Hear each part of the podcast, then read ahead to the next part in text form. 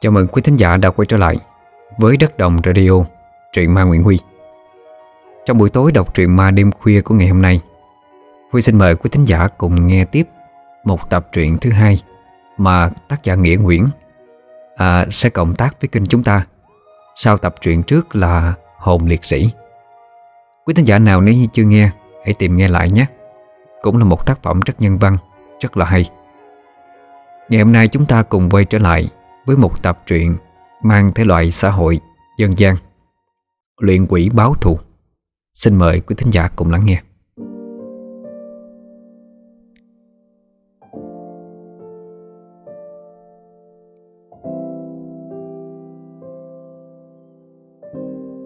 Mới sáng sớm Đám ngồi lê hóng chuyện ở quán nước đầu làng nhà bà ất Đã oan oan cái mồm lên Câu chuyện hôm nay không xoay quanh Cái chuyện như cặp bồ Ngoại tình, Thị phi trong làng như thường ngày.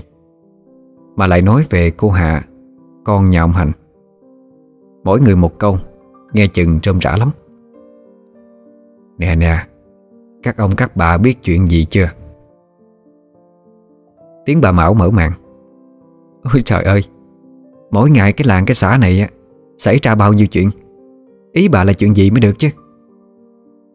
Cái hạ nhà ông Hành á Nghe chừng sắp lấy chồng đó. Ý, ý thật đó hả? Chuyện trai lớn dựng vợ Gái lớn gả chồng Lý ra là một chuyện bình thường thôi. Nhưng cái Hạ nó sắp lấy chồng ở đây Lại là một chuyện khác. Số là cái Hạ là đứa con gái đẹp nhất trong làng. Dáng dấp cao tráo Nước da trắng ngần. Mặt trái xoan nhỏ nhắn xinh xắn Khiến cho bất cứ gã đàn ông nào Ở cái làng thượng này cũng phải ngoái nhìn lại. Này, nghe tin nó sắp lấy chồng, Thì ai cũng tò mò. Không biết cả nào tốt phúc Mà lại lọt vào mắt xanh của Hạ. Bà nói thật chứ bà Mão. Tôi năm nay hơn 70 tuổi rồi, Còn chưa có biết nói dối ai bao giờ đâu. Thằng Tuấn ngọng Trích xong điếu thuốc lào, Thở ra làn khối trắng đục. Mắt nó mơ màng như mấy thằng nghiện. Rồi nó nói. À, ôi dạ Hút thuốc lào vả sốt ruột quá. Mà không biết thằng nào trốt số vậy ha? Làng này biết bao nhiêu thằng trắng em hạ rồi Mà có kết quả gì đâu. Bà Mão chép miệng nói. Chắc là trai làng khác. Chứ làng này làm gì có thằng nào lọt vào mắt cái hạ đâu. Một người đàn bà cũng lên tiếng. Cái hạ thì đúng là đẹp nhất làng này rồi Mỗi tội thằng cha nó nát rượu. Ngày nào cũng tu nửa lít là ít Thấy mấy mà về gặp ông bà ông vái thôi. Khi câu chuyện đang vào hồi sôi nổi, Thì từ đằng xa, Một chiếc xe lắng cón chạy đến. Người dân làng này không có giàu Nhưng coi mạng xã hội nhiều. Họ nhìn cái logo trên xe, Cũng biết đó là của hãng Mercedes. Trên xe có thằng cha tầm hơn 40 tuổi, mặc vest Đầu tóc bóng lộn đi xuống. Nhìn bốc dáng cách ăn mặc của gã này Thì đúng là kiểu mày trâu nhẵn nhụi Áo quần bảnh bao. Bước đến cái quán Gỡ cặp kính đen xuống Bảo bà ất chủ quán. Ờ Bà cho tôi uh, xin cốc nước chè. Bà ớt rót cốc nước chè mới hãm ra Đưa tới trước mặt người đàn ông kia. À mời chú. Uống lấy một hớp Người đàn ông hỏi. Ờ các cô, các bác cho tôi hỏi, Nhà ông Hành ở đâu vậy? Bà Mão nhanh miệng nói ngay. Có phải nhà ông Hành Có đứa con gái tên là Hạ không? Dạ đúng rồi. Mấy người ở đó nhiệt tình chỉ đường cho gã đàn ông kia. Gã vừa nghe vừa ghi nhớ. Khi hình dung ra đường đi, Gã rút ra một tờ một trăm Đưa cho bà ất rồi lên xe đi thẳng. Cầm lấy tờ tiền Bà ớt nhét vào túi Xích xoa hứng hở. Chà, cách sợp rồi. Mới uống có hớp nước à, Mà đưa tận một trăm như thế này. Bóng cái xe quất đằng sau có cây gạo. Ở miền sân cước này Người dân quanh năm bán mặt cho đất Bán lưng cho trời. Trước giờ có bao giờ xuất hiện cái ô tô sang trọng như thế này đâu Khiến cho ai cũng phải tò mò. Ông Hành đang ngồi trên cái ghế, Hướng ra ngoài vườn. Bắn xong bi thuốc lạo Nhả ra làn khối Đôi mắt mơ màng. Hạ từ trong buồng tắm đi ra. Hôm nay con bé bận cái váy rất đẹp, Lại còn trang điểm tỉ mỉ. Càng nhìn càng thấy cái làng này Không ai xinh đẹp bằng nó. Ông Hành nhìn con gái, Rồi tự hào nói, Mày xinh y như mẹ mày vậy đó. Mà cái thằng người yêu của mày ờ, Bao giờ đến vậy? À, Con vừa gọi điện cho anh. Chắc sắp đến rồi đó. Vừa mới dứt lời Thì bên ngoài có tiếng ô tô dừng lại. Bóng người bước xuống. Hạ vui mừng nói. Anh đến rồi kìa bố. Nói xong cô chạy ra đón người yêu. Cả mở cốp xe lấy xuống mấy cái túi quà to tướng. Hạ phải phụ bưng một tay Mới mang được hết đống quà cáp đó vào nhà Bố à Đây là anh Trường Người yêu con. Còn đây là bố của em đó. Dạ, cháu chào chú. Cháu là bạn trai của Hạ. Này đến tra mắt uh, có chút quà biếu gia đình mình. Ông Hành vừa nhìn thấy người tên Trường Thì như không tin vào mắt mình. Thái độ của ông cứng đờ Máy móc mời Trường vào nhà. Trong lúc cả đi rửa tay chân Mặt mũi Ông Hành kéo con ra một góc Rồi nói nhỏ Đây là người yêu của mày đó hả? Dạ đúng rồi. Trời ơi con ơi là con. Sao bao nhiêu thằng mày không yêu? Lại đi yêu cái thằng già như thế này. Mày xem vớ vẩn nó còn hơn cả tuổi bố mày đó. Bố bậy quá. Anh kém bố có một tuổi thôi hả? Anh trông như thế chứ thương con lắm. Rồi cô chỉ chỉ vào cái ô tô Đổ ở ngoài cổng. Với cả nhà anh có điều kiện lắm á con chẳng nói với bố rồi. Bố quên rồi sao? Bán cả nhà mình, Chưa chắc mua được cái xe kia đâu. Con mà lấy ảnh hả? Ảnh sang tên cái xe đó cho con ngay. Ông Hành dở khóc dở cười. Đương nhiên là ông nhớ con gái có nói qua, Nó yêu người lớn tuổi hơn, Nhưng mà có điều kiện. Có điều ông lại không ngờ lớn tới mức này. Thôi thì trong cái chuyện yêu đương, Con gái ông không chê già, Thì nào đến lượt ông chê? Huống hộ gì riêng cái xe kia, Còn hơn cả gia tài nhà ông. Tự nhiên nghĩ đến tiền, Ông Hành không thấy trường già cho lắm. Lúc trường rửa mặt xong, Thì bố con Hạ đã ngồi đàng hoàng ở phòng khách để mà chờ gã. Trường không phải là người khiêm tốn, Gã nói hết về gia thế của mình Cho ông Hành biết. Nghe đến đâu, Mắt ông ta sáng lên đến đó. Ông không ngờ được con gái mình Lại quen được một người có gia thế khủng như vậy. Trường có công ty riêng ở Hà Nội Với hơn 1.000 nhân công. Nhà cửa đất đai nhiều không kể xiết. Đến trong mơ, Ông Hành cũng chưa mơ thấy nhiều tiền như vậy. Nói thêm một lúc nữa Hạ xin phép đưa Trường đi thăm thú làng quê. Ông Trường ngồi cả buổi Xưng chú chú cháu cháu với người trạc tuổi với mình, Thì cũng thấy ngượng miệng. Ông lập tức đồng ý. Chiếc xe lao đi, Cuốn theo làng bụi mù mịt trên đường. Khi bóng dáng của cái hạ đi khuất, Ông trở lại gian giữa của nhà, Thắp lên nén hương, Cắm lên bàn thờ cho bà vợ. Ông lẩm bẩm nói, Bà nó à Con bé Hạ nhà mình Đã dẫn người yêu nó về đó. Tuy thằng đó hơi nhiều tuổi một chút thôi, Nhưng mà xem chừng nó thương cái Hạ lắm. Bà có linh Thiên nhớ phù hộ cho bọn nó, Sớm trở thành vợ chồng. Xong xuôi, ông Hành đi ra ngoài. Mà ông đâu để ý được rằng, Trên bàn thờ xuất hiện những cảnh tượng kỳ dị. Bát hương đột ngột cháy bùng lên, Như có ai đó đổ xăng vào. Khung ảnh của bà vợ ông, Đôi mắt chảy ra hai hàng lệ máu. Tất cả dường như báo hiệu Những điều không tốt đẹp sẽ xảy ra. Trường ở nhà ông Hành một đêm, Thì đưa Hạ quay về Hà Nội. Ông Hành tiễn con đi mà trong lòng cảm thấy không yên. Chiếc xe đổ xịt một cái Trước cửa căn biệt thự màu trắng, To nhất trong khu đô thị Dành cho những người giàu ở Hà Nội. Quen nhau từ lâu, Nhưng đây mới là lần đầu tiên Hà được đến nhà của Trường. Lúc hai người đi vào sân, Có mấy người giúp việc đon đã lên tiếng. Dạ chào ông chủ. Trường đi thẳng vào nhà, Chẳng buồn trả lời. Biết tính gã lúc nào cũng kênh kiệu Nên họ chẳng lấy làm vật lòng làm chi. Điều làm cho họ để ý Chính là cô gái đi theo hắn ta. Mấy người đó to nhỏ với nhau. Hình như đây là người yêu của lão trường thì phải. Ừ đúng rồi.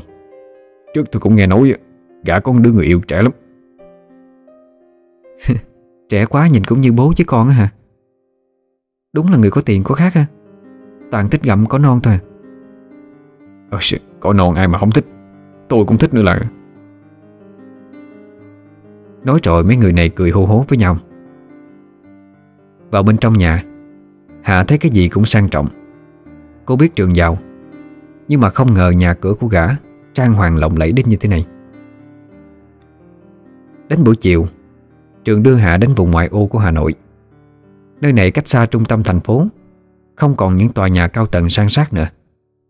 Dần dần xuất hiện những cánh đồng lúa Thôn quê ở trước mặt. Đấy làm lạ Hạ mới hỏi. Ủa anh đưa em đi đâu vậy?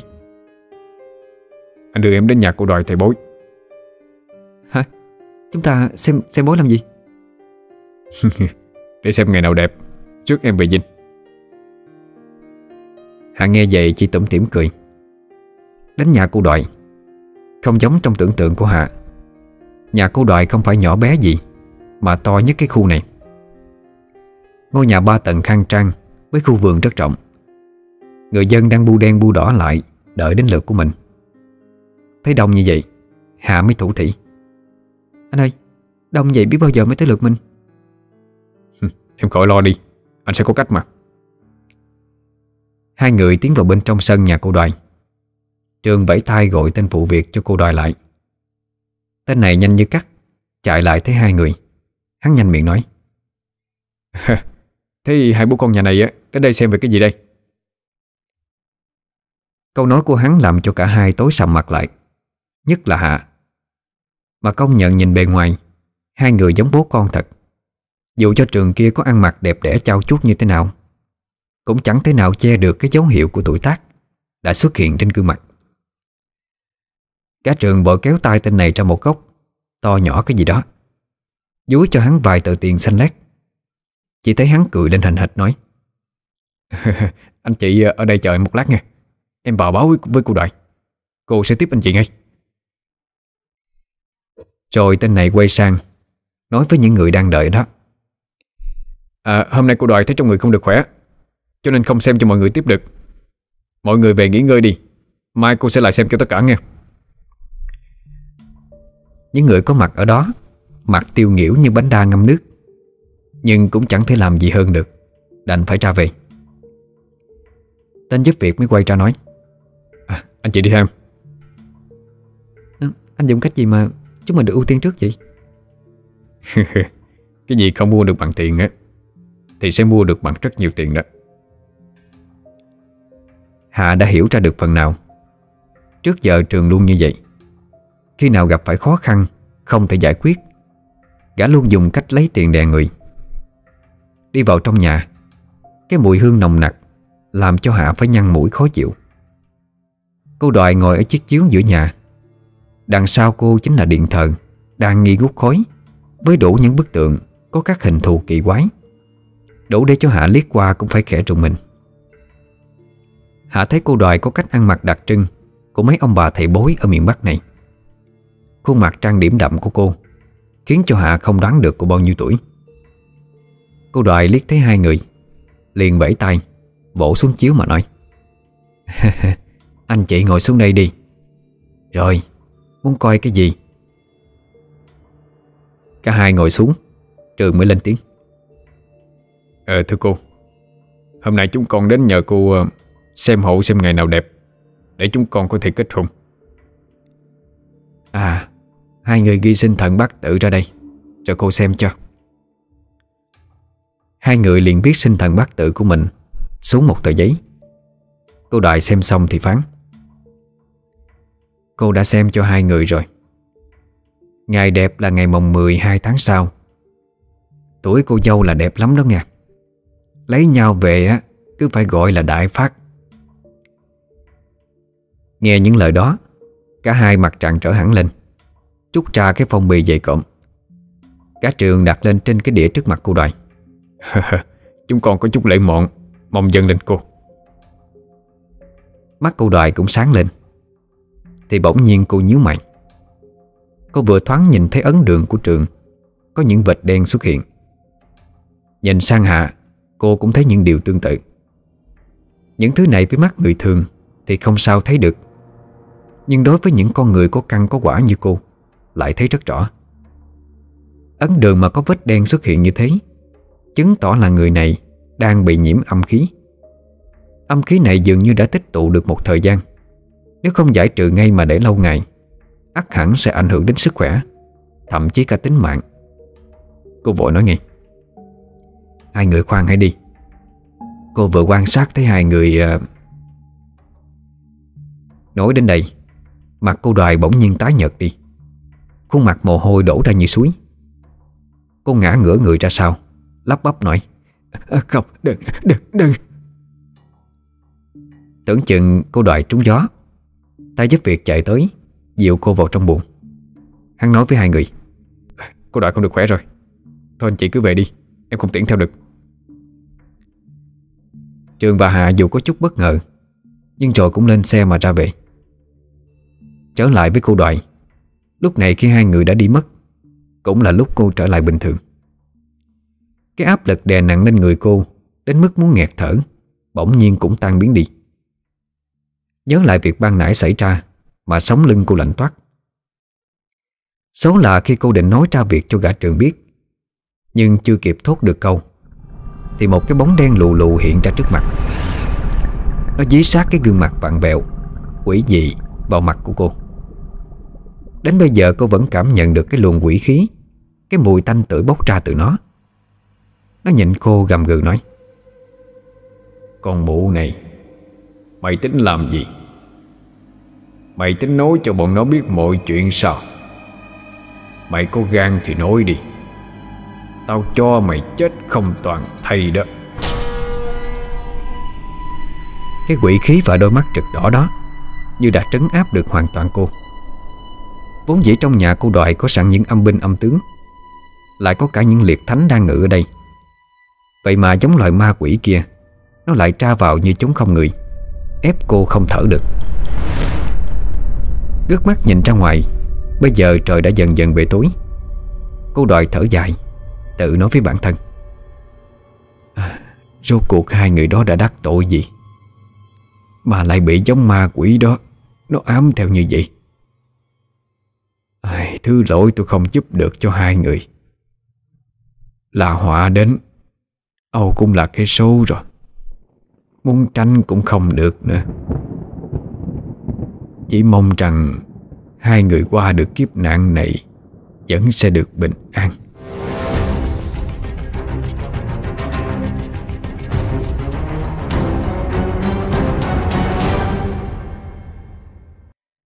Làng hạ một ngày đầu tuần Tiếng máy móc hoạt động.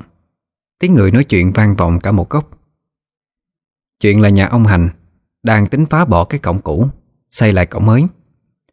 Ông muốn xây hẳn nhà mới Để làm cái đám cưới cho con bé Hạ, Cho nó hoành tráng. Nhưng vì thời gian gấp rút, Ông chỉ kịp xây lại mỗi cái cổng mà thôi. Nghe tin này, Bà con trong làng ai cũng tỏ ra thắc mắc. Thằng cha suốt ngày sáng sai chịu xỉn như thế này, Đào đâu ra lắm tiền. Để mà xây nhà mới. Mãi sau này người ta mới biết được Là do thằng con trẻ tương lai của ông Hành Cho tiền xây, Lúc đó người ta mới vỡ lẽ ra. Thằng Tuấn Ngọng mới sáng sớm Đã sang nhà ông Hành phụ việc. Thằng này trong ngọng liếu ngọng lô thế thôi, Nhưng được cái nhiệt tình lắm. Làng sớm có việc gì, Y như rằng nó nhiệt tình làm nhất. Hôm nay thấy có cái máy xúc ở đó, Nó hứng chí lên Đuổi ngay thằng cha đang ngồi lái trên đó xuống. Rồi nói Bác khu nghỉ ngơi chút đi, Để em làm hộ cho lúc nha. Tay kia nhìn thằng Tuấn E ngại trả lời, Ê, Thế chú có làm được không đó? Ôi, Bác đừng có mà coi thường em. Cái món máy xúc này á, Trước em nghịch suốt rồi Nói đoạn chưa kịp để tay kia trả lời, Thằng Tuấn lái chiếc máy xúc đi phăm phăm về cái cổng. Công nhận thằng này nó nói đúng. Cái máy xúc nó điều khiển Cứ bổ ầm ầm vào bức tường của nhà ông Hành Trông có phần còn mượt hơn cả mấy ông thợ kia. Ông Hành thấy thế thì khen.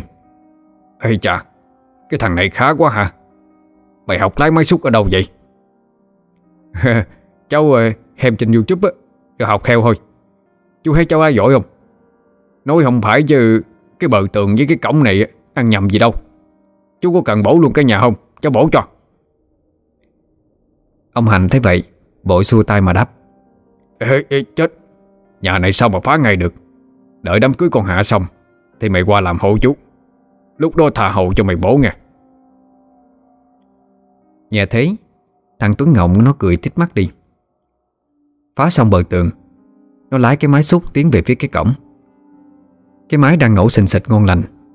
Thế mà tự dưng kêu lên ồng ọc mấy tiếng Như người ta sặc thuốc lạo Rồi tắt ngắm đi Khởi động lại mấy lần Vẫn không được. Thằng Tuấn mới ngó ra ngoài Chỏ mõm ra mà gọi. Ờ, bác, bác lái máy xúc ơi Cái cái máy xúc của bác như, như thế nào mà đang chạy á? Nó tắt ngấm mẹ rồi Không có bật lại được. Nghe thấy vậy Tay này vội quăng điếu thuốc trên miệng Rồi chạy tới hỏi ngay. Ủa sao lại thế này? Rõ ràng đang chạy ngon cơ mà. Thôi chú xuống đi để tôi xem nào. Thằng Tuấn đi xuống Để tay đó lên xem. Chỉ thấy gã hí hoái một hồi lâu Dường như vẫn không ăn thua. Khó hiểu mà nói. Quái lạ vậy. Không có hỏng hóc ở đâu sao mà không nổ máy được? Hay là muốn thay máy mới mẹ rồi? Lúc này từ đâu Một luồng khí đen xuất hiện Chui tọt qua mũi Qua miệng của gã. Trong giây lát Đôi mắt tay này trở nên đờ đẫn Lạc thần hẳn đi. Gã bật cười một cách khó hiểu Rồi thẫn thờ đi xuống Mở nắp thùng xăng. Đoạn lấy cái bật lửa từ trong túi quần ra mà sôi vào. Từ xa Thằng Tuấn Ngộng thấy thế Thì kêu lên thất thanh. Dạ ơi bắt, bắt làm cái gì vậy? M Muốn chết hay sao? Mà, mà, mà lấy bật lửa ra sôi xăng vậy? Vừa mới dứt lời Chỉ thấy ngọn lửa bùng lên cao Phải tầm mấy mét Nuốt chửng lấy người đó. Đám người nghe thấy động Lao nhanh đến xem Thằng Tuấn vội chạy đi lấy cái chăn ốp vào người tay này. Lăn lộn một hồi Mới dập được lửa trên người của gã. Bây giờ bỏ cái chiếu ra. Các người gã bây giờ đen như con chó thui. Ông Hành mới kêu lên. À, Mấy người đưa anh này đến trạm xá nhanh lên Không thì không cứu kịp đó. Gã đội trưởng đội xây dựng Đi ra lấy chiếc xe rim ở gần đó. Chẳng mấy chốc mà mấy người trong nhóm Đưa gã đến trạm y tế xã Vụ việc diễn ra nói thì lâu, Nhưng thực tế Chỉ trong chốc lát mà thôi. Những người ở đó chẳng hiểu vì sao Cái gã lái máy xúc Lại có hành động giống y như tự sát như thế. Vậy là công việc ở nhà ông Hành Phải tạm dừng cho đến hôm sau. Chiều hôm đó ở trạm y tế xã, Gã lái máy xúc Lúc này đã được điều trị xong. Các người gã lúc này băng trắng Quấn khắp người, Y như cái xác ướp Ai Cập trên phim. Tay đội trưởng ngồi bên cạnh Mới lên tiếng hỏi. À chú Long thấy trong người thế nào rồi? À, Em Em thấy đỡ hơn rồi. Mà sáng nay xảy ra chuyện gì vậy? Sao tự nhiên chú lại bật lửa lên sôi xăng chứ? Không phải đâu anh à. Em đâu có ngu mà tự nhiên bật lửa lên sôi xăng chứ? Vậy thì tại sao? Chú nói anh nghe. Long lúc này mới nhớ lại mọi thứ lúc đó. Trước giờ gã vẫn là một kẻ không sợ trời, Không sợ đất, Chỉ sợ không có rượu uống thôi. Vậy mà trải qua cái lần chết hụt này, Cảm giác lành lạnh trợ người Vẫn còn ở trong gã. Gã nói, Em cũng không rõ nữa. Em nhớ lúc đó Vẫn ngồi trong cái cabin mà sửa. Thì tự nhiên em không điều khiển được cơ thể mình. Giống như có ai đó nhập vào. Dắt em đi ra chỗ cái bình xăng. Lúc đó em vẫn tỉnh táo lắm. Chỉ có điều là không điều khiển được hành động. Mồm miệng như ai đó đổ keo vào Không thể nào kêu lên được. Anh Tiến à Có phải là em bị dông nhập rồi hay không? Ờ Chú uh, suy nghĩ quá nhiều rồi. Thời đại nào rồi mà còn ma với quỷ chứ? Em nói thật đó anh à Em nghĩ cái công trình đó anh đừng nên làm nữa. Ở đó có thứ không sạch sẽ rồi. Vốn là người vô thần Lại thêm công trình vừa mới nhận. Nếu bây giờ bỏ dở Sau này gã mang tiếng Cho còn ai muốn thuê để làm nữa. Cho nên gã chỉ ậm mờ cho qua Bổ vai Long mà trấn an. Chuyện này để anh tính. Giờ chú cứ nghỉ ngơi đi. Sao khỏe hẳn lại rồi đi làm Hôm sau anh Tiến đem câu chuyện kể lại cho ông Hành. Chưa nghe xong Ông đã gạt phát đi. Ơi các chú chị bớ vẩn. Nhà tôi trước giờ làm gì có mấy cái chuyện vậy? Chưa kể tôi đã mời thầy về xem ngày đẹp mà khởi công đó. Chuyện này tốt nhất chú đừng có bếp xếp trong ngoài. Không thì tôi không để yên cho chú đâu. Ông Hạnh rất muốn hoàn thành xong cái bờ tường Với cái cổng trước đám cưới của Hạ. Nguyên nhân sâu xa cũng là bởi con gà tức nhau tiếng gáy. Cách nhà ông Hành vài nhà Là nhà của ông Quốc. Ông này có thằng con đi xuất khẩu lao động bên Đài Loan. Chỉ cần làm chăm chỉ vài năm về, Kiểu gì cũng có một số vốn lớn mà dắt lưng. Ở cái làng thượng này, Nhà nào có con đi Đài Loan, Thế nào cũng có nhà cao cửa rộng. Nhưng mà lão quốc này xây được cái nhà to nhất trong làng. Điều này làm cho ông Hành thấy ngứa mắt. Vì mỗi lần gặp nhau trên đường Lão quất đều bên bên cái mặt lên. Xem điều ra oai lắm. Lần này ông xây cái cổng mới. Sau đám cưới, Được con rể tương lai Lại hứa xây cho cái nhà to gấp đôi nhà lão quất Điều này làm cho ông thích chí lắm. Nghĩ đến cái viễn cảnh Làm bẻ mặt lão ta Mà không thể nào đợi thêm được nữa. Thế nào? Chú có nhận tiếp hay không? Không thì tôi kiếm người khác. Còn nếu chú tiếp tục làm đó Mấy bữa nữa tôi xây nhà mới. Tôi lại để cho chú. Nhận thấy mối làm ăn ngon trước mắt, Cho nên lời cảnh báo của Long hôm qua, Tiến cũng quên bản đi. Hắn gật đầu ngay, Mà chẳng cần suy nghĩ.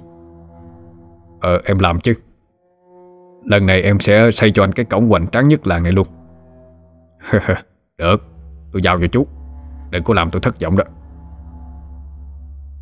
Và rồi cuối cùng cái cổng nhà ông Hành cũng đã làm xong. Mai là từ lúc đó cho đến bây giờ, Không xảy ra chuyện gì nữa. Cái sự việc của anh Long lái máy xúc Cũng dần rơi vào quên lãng. Nhìn cái cổng bằng sắt to lớn Khiến cho ông Hành tự hào lắm. Từ nay, Xem còn ai coi thường ông nữa hay không? Ông Hành quyết định làm mấy mâm cổ Đãi bà con sớm diện Vì đã giúp đỡ mình mấy ngày qua. Ông thuê người dựng trạp nấu cổ linh đình, Không khác gì một cái đám cưới. Cái hạ từ sớm tinh mơ đã diện váy mới. Nhìn xinh y như mấy diễn viên điện ảnh. Mấy gã thanh niên trong sớm tiếc hùi hụi, Vì em đã sắp lên xe hoa theo người. Bao nhiêu nỗi tiếc nuối, Thôi thì cũng chỉ để trong lòng, Mà không làm gì được. Vì đơn giản ông trường kia, Quá giàu, Ai mà đấu nổi. Ông Hành sáng giờ cứ ra ngóng vào trong, Vì ông nghe nói hôm nay nhà trai cũng sang thăm. Thằng Tuấn Ngọng vớ được cái micro. Cứ nghiêu ngao mà hát. Mà công nhận cái thằng này, Bình thường cứ ngọng liếu ngọng lô thế nào đó. Mà khi hát hay đáo để, Chẳng thấy ngọng xíu nào. Cả đám nghe xong vỗ tay rào rào lên. Hôm nay nhìn ông Hành rất là bảnh. Sơ mi, Áo trắng cổ cộn Cứ như mấy gã bán hàng đa cấp ở dưới huyện. Mất sạch dấu vết của lão Hành nát trụ ngày xưa. Bên ngoài nhà bỗng vang lên tiếng cười khanh khách. Đồng vui quá hả? Mọi người ngoái ra nhìn. Hóa ra là lão Lý dở. Lão này trước cũng bình thường, Chứ không có chập mạch như bây giờ. Nghe nói có hôm lão đi chơi về khuya, Gặp phải mấy thằng cướp. Nó cướp sạch đồ. Trước khi đi, Chúng còn cầm gậy nện một cái vào đầu. Thế là lão Lý trở nên như ngày hôm nay. Ngày ngày lão cứ lang thang thất thiểu, Ai cho gì ăn đó. Nhưng dạo này hình như bệnh tình càng lúc càng nặng hơn. Có lần người ta thấy lão bốc cả phân trâu cho vào mồm mà nhai. Dân làng bảo đưa lão vào trại, Nhưng gia đình bị thương tình Nên cứ khất lần mãi không muốn đưa. Trở lại với thực tại, Lão Lý này thấy có lẽ bên trong gia đình ông Hành Có đông người ngồi ăn uống với nhau, Cho nên mới mò tới. Lão lại nói điên nói khùng. Con cua có càng, Anh không dám móc. Con cua gãy càng. Anh móc cho em xem. Mọi người cười lên sặc sủa Lão Lý thản nhiên, Vạch cái của nợ ra, Đái ngay một bãi giữa sân nhà ông Hành Ông Hành tức lắm, Nhưng không muốn ngày vui hôm nay Bị cái lão chập mạch quấy rầy. Bèn bảo với một thằng cháu trong họ, Mày lấy nửa đĩa sôi mạng ra, Rồi đuổi lão đi mẹ đi. Ám không à. Thằng này bân dạ Cầm lấy đĩa xôi đưa ra cho lão Lý. Đang nhai ngon lành Thì bỗng dưng mặt lão trắng bệch đi. Cá người rung lên cầm cập Như người bị sốt rét. Đĩa xôi trên tay lão rơi xuống đất vỡ tan tành. Lão quỳ xuống Đập đầu bơm bóp xuống đất mà nói. Con, con lại ngài Ngài tha cho con Tha, Tha cho mọi người ở đây. Họ người trần mắt thịt không biết phạm phải ngài Ngài tha cho họ Tha cho họ đi. Lão cứ liên tục chập đầu xuống đất Đến toát cả trán ra. Máu chảy ra đầy mặt. Người ta vội chạy ra cản lão lại. Nhưng thế nào mà lão lại khỏe đến mức Mấy thanh niên lực lưỡng Đều bị hất văng ra? Lão chỉ chỉ tay về phía sau đám người. À, có, có, có quỷ Quỷ ở sau lưng mấy người kìa. Ai nấy đều lạnh sống lưng Khi nghe lão Lý nói. Nhưng ngay khi ngoảnh lại nhìn Thì chẳng có gì ở đó Cuối cùng thì lão Lý cũng thôi dập đầu Đứng lên nhìn đám người Cười cười khóc khóc. Cả nhà ông Rồi sẽ chết Chết không chừa một ai.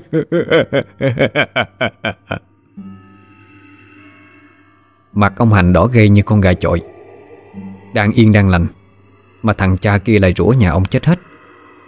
Ông vớ lấy cây chổi Định đập cho mấy phát Nhưng bị hàng xóm ngăn lại.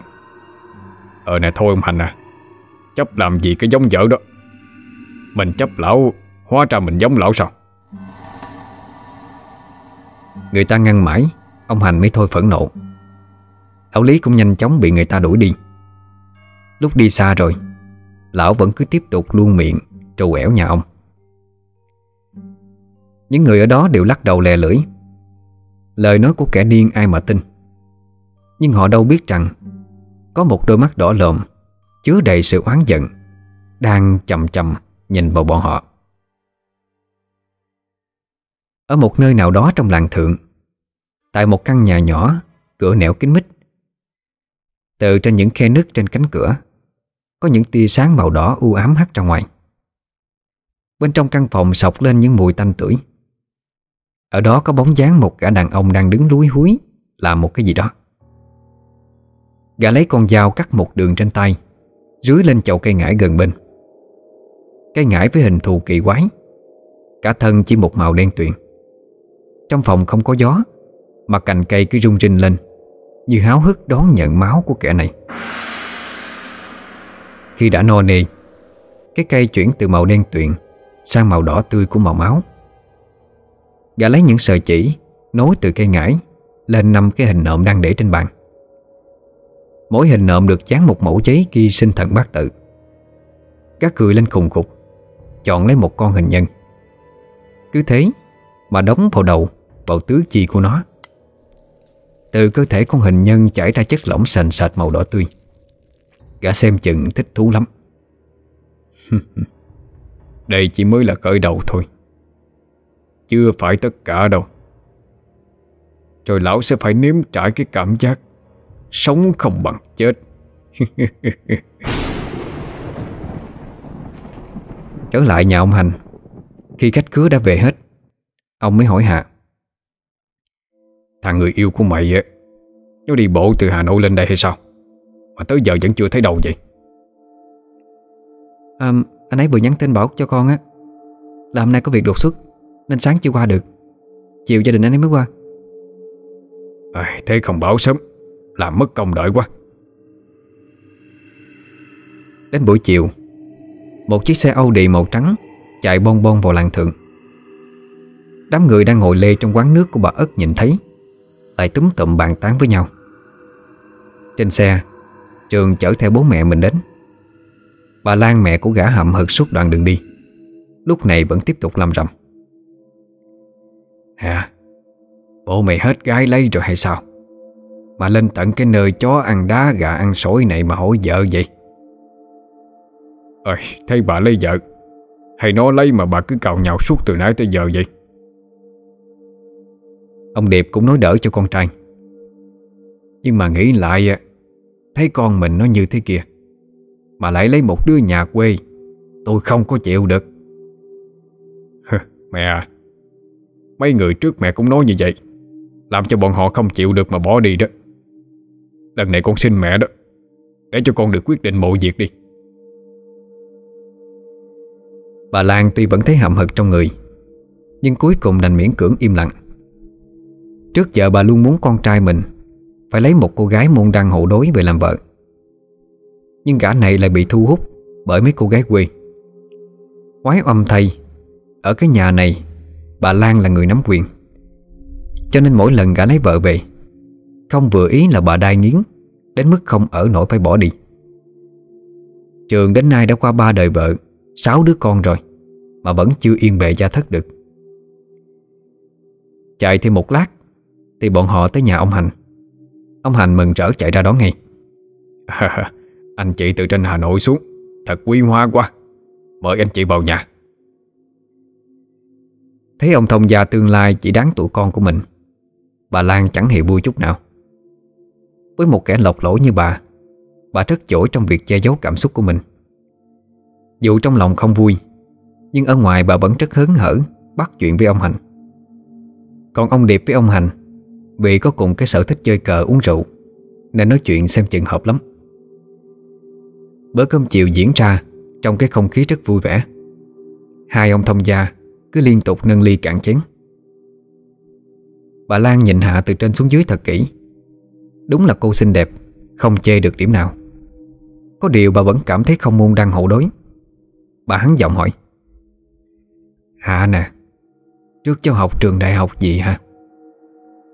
À, Dạ Cháu học xong cấp 3 rồi đi làm luôn Chứ không có học đại học. Cháu giỏi vậy. Đi làm từ sớm quá hả Chẳng bù cho thằng trường nhà bác. Có đến ba cái bằng đại học đấy. Mãi đến năm 27 tuổi, Mới tới công ty Học cách vận hành doanh nghiệp đó. Nghe bà Lan nói vậy Hạ tái ngắt mặt đi. Biết vợ mình là dở thối khinh người. Ông Điệp vội đỡ lời. Bà đây lại bắt đầu linh tinh rồi đó. Thôi, Cả nhà mình nâng chén đi. Bố con ông Hành Chỉ biết cười trừ nhìn nhau. Đang ngồi ăn Bỗng dưng ông Hành đánh rơi cái bát xuống Mặt ông tái mét Ôm lấy bụng mà nhăn nhó. Cái hạ chạy lại Lo lắng hỏi ông. Bố à, bố làm sao vậy? Trên mặt ông Hành lúc này Mồ hôi vã ra như tắm Ông thở đứt quãng Cố gắng lắm mới nói được ra một từ. Đau, đau. Ờ nè, để đưa chú đi bệnh viện. Để hai ông bà Lan và Điệp ở nhà Chiếc xe ô tô sang trọng Lao vụt đi Đưa ông Hành tới bệnh viện. Trên xe, ông vẫn đau đớn quằn quại. Hạ rơm rớm nước mắt nhìn bố. Mẹ mất từ sớm, Nên bao nhiêu tình yêu thương Hạ đều dành cho bố mình hết cả. Này thấy ông đau như muốn chết đi như thế này, Cô ước gì có thể gánh cái nỗi đau đó cho ông. Chiếc xe dừng lại trước bệnh viện huyện. Ông Hành được đưa thẳng vào phòng cấp cứu. Hai tiếng đồng hồ sau, Bác sĩ từ trong phòng đi ra. Bác sĩ ơi, bố cháu không sao chứ? Vị bác sĩ lau những giọt mồ hôi rịn ra trên trán Cho mệt mỏi nói. À, Ông ấy tạm thời không sao rồi. Nhưng mà có điều um... à, Điều gì vậy bác sĩ? Bác sĩ lôi ra một cái khăn bọc kính Rồi trả lời. Cô mở ra xem thứ bên trong đi. Chúng tôi lấy ra được những thứ này trong dạ dày của mấy Đây là nguyên nhân gây ra cơn đau bụng cho bố của cô đó. Hạ trung trung mở ra. Trường ở bên cạnh cũng tò mò nhìn theo. Khi cái khăn được mở ra Hai người há hốc miệng Cùng thốt lên. Trời, trời đất ơi! Ở nhà đó Ông ấy có dấu hiệu gì của người thần kinh hay không? Dạ không ạ. Bố cháu trước giờ minh mẫn lắm. Không hề có chút dấu hiệu nào Của người về tâm thần cả Thế thì lạ quá. Tôi vẫn đề nghị gia đình Nên đưa bệnh nhân tới khoa tâm thần khám xem. Trao đổi với bác sĩ thêm một lúc nữa, Mà trong lòng của Hạ càng thêm ngổn ngang. Trong chiếc khăn kia là tóc, Móng tay, Đinh sắt. Những thứ này dính vào trong những cái chất nhầy nhụa đen đúa, Tựa như bùn đen, Thi thoảng lại bốc lên những cái mùi hôi thối khó chịu. Trường nhăn mặt nói với Hạ Em không vứt mấy thứ này đi Mà cầm theo làm gì? Mùi ghê quá. À, Lúc trước sớm em Cũng có mấy người bị nuốt phải thứ này. Chạy chữa bao nhiêu cũng không khỏi. Sau này mới biết là bị trúng tà. Có người dùng tà thuật hãm hại. Em phải giữ mấy thứ này để đem tới gặp thầy á. Trường vốn rất chịu chuộng Hạ Cho nên không phản đối gì. Hôm đó Hạ ở lại chăm sóc cho bố. Bà Lan và ông Điệp có việc cho nên Trường phải đưa họ quay về Hà Nội.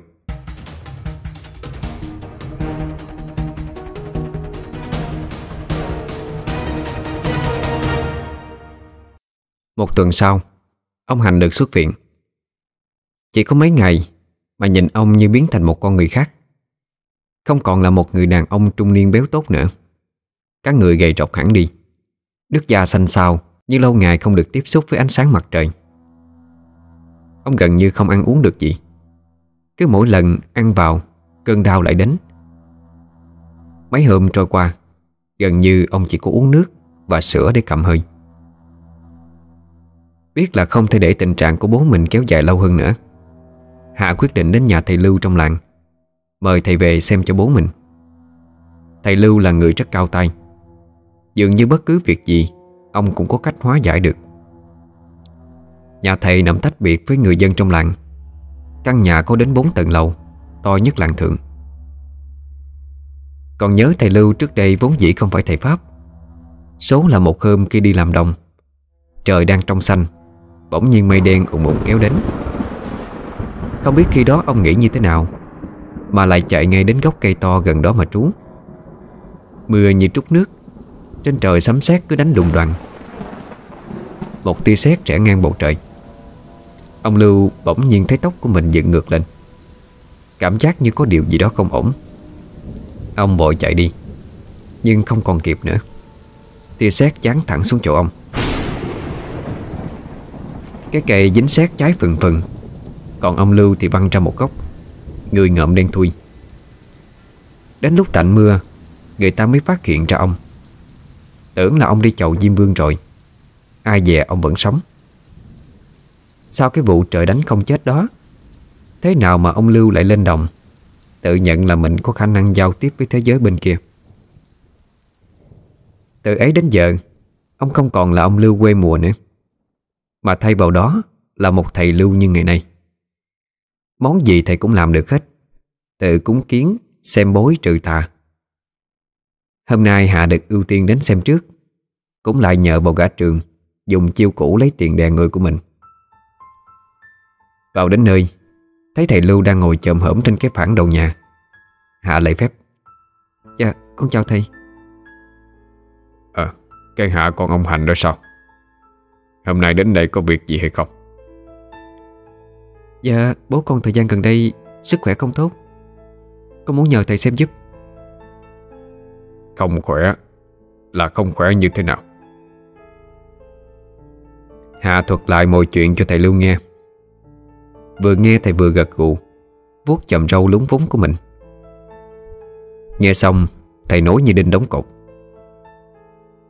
Chắc chắn là bố cô bị người ta yểm ngãi rồi. Mau đưa thầy về nhà cô ngay. Bọn họ cùng đi về nhà. Lúc này ông Hành đang nằm bẹp trên giường, Miệng trên hừ hừ vì đau đớn. Cái bụng ông trương lên to tướng, Thi thoảng lại bùng nhùng lên, Y như có con gì nó ở bên trong. Thầy Lưu lại gần hỏi.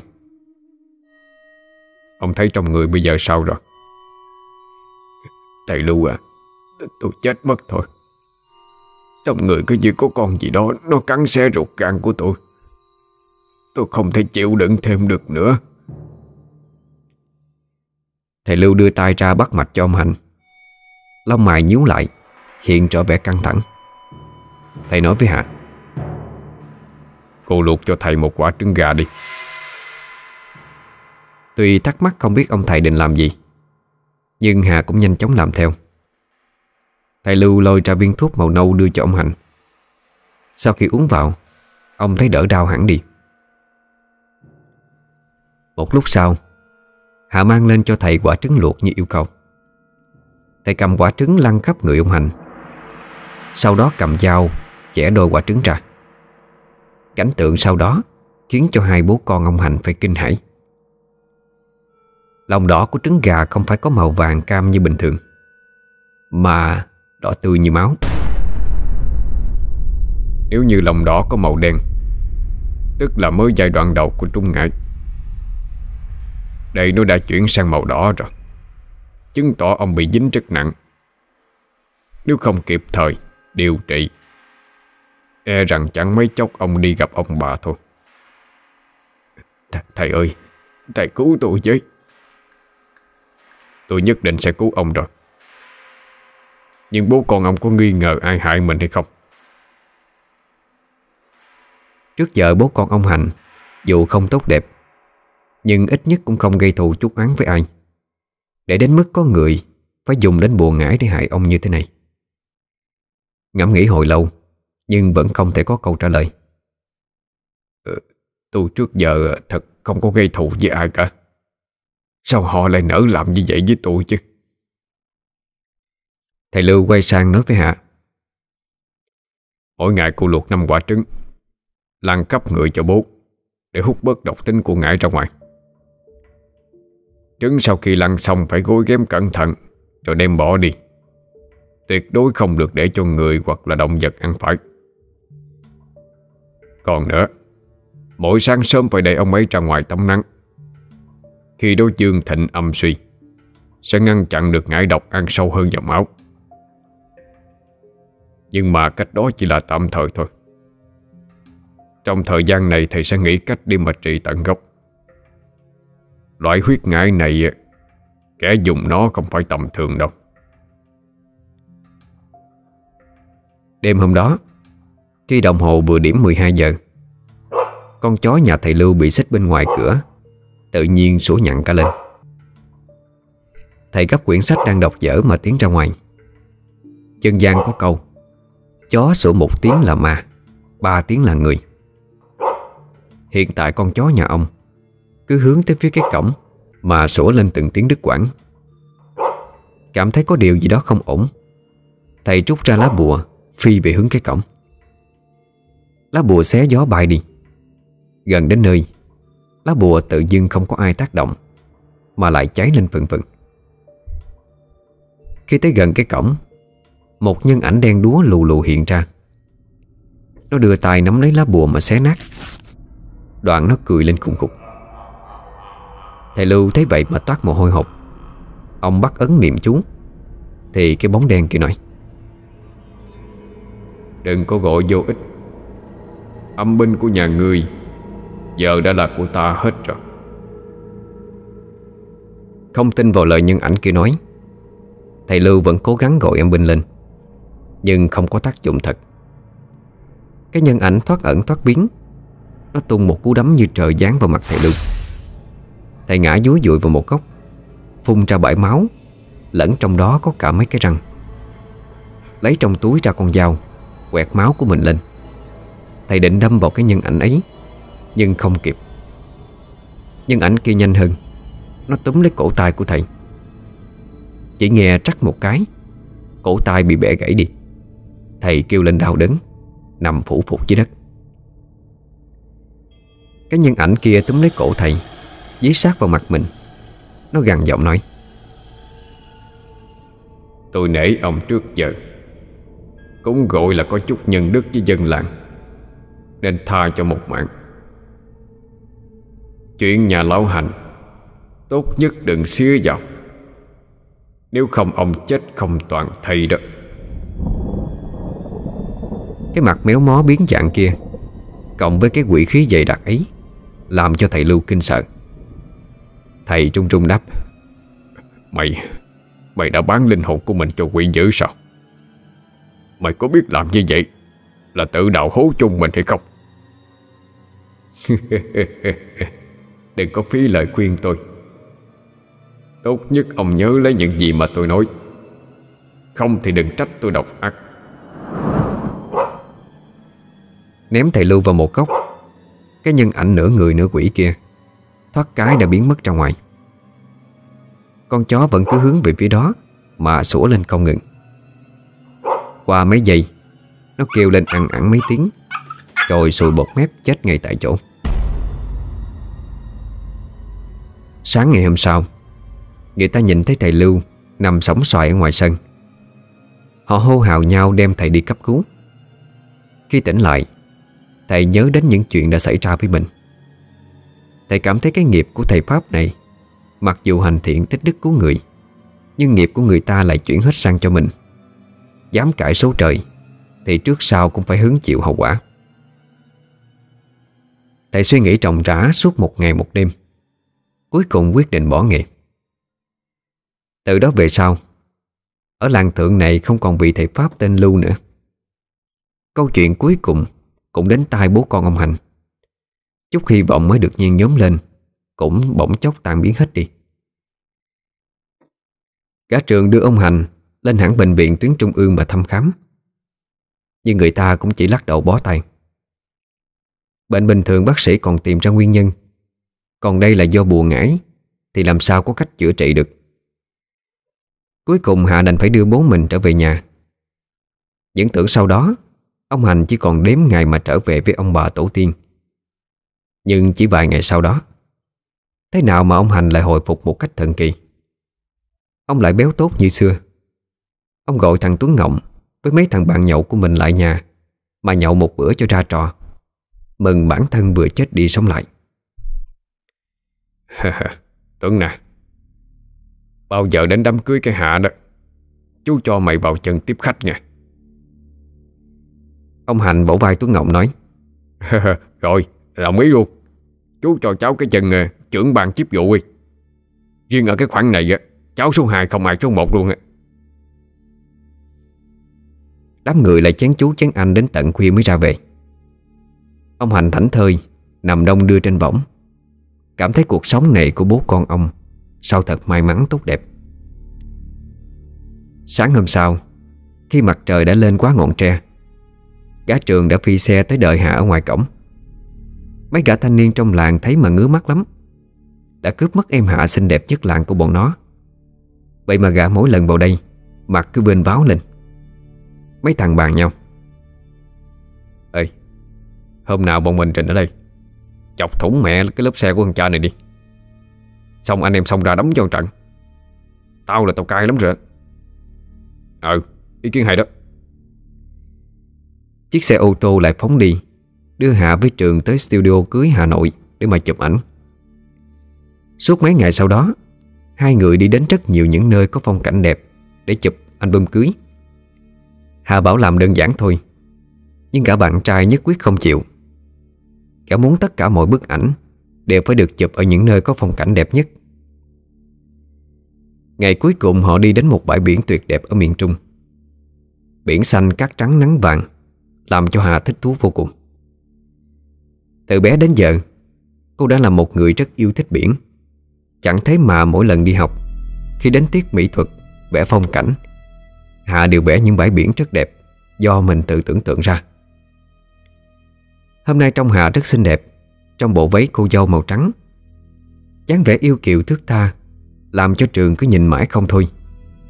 Đến cả tay thợ chụp ảnh Cũng ngẩn ngơ không kém. Đang chụp, Thì bỗng nhiên tay thợ chụp hình, Kinh ngạc Khi thấy có một cái bóng đen hiện ra, Đứng giữa hai người. Nó ngoác cái miệng nở ra một nụ cười quỷ dị. Anh ta bấm nút xem lại ảnh, Thì không thấy cái bóng đâu. Gã tặc lưỡi cho qua, Nghĩ là mình hoa mắt. Nhưng vừa chụp được thêm mấy tấm, Thì cái nhân ảnh với khuôn mặt nửa người nửa quỷ vặn vẹo, Biến dạng kia, Lại hiện lên lù lù Chắn trước ống kính.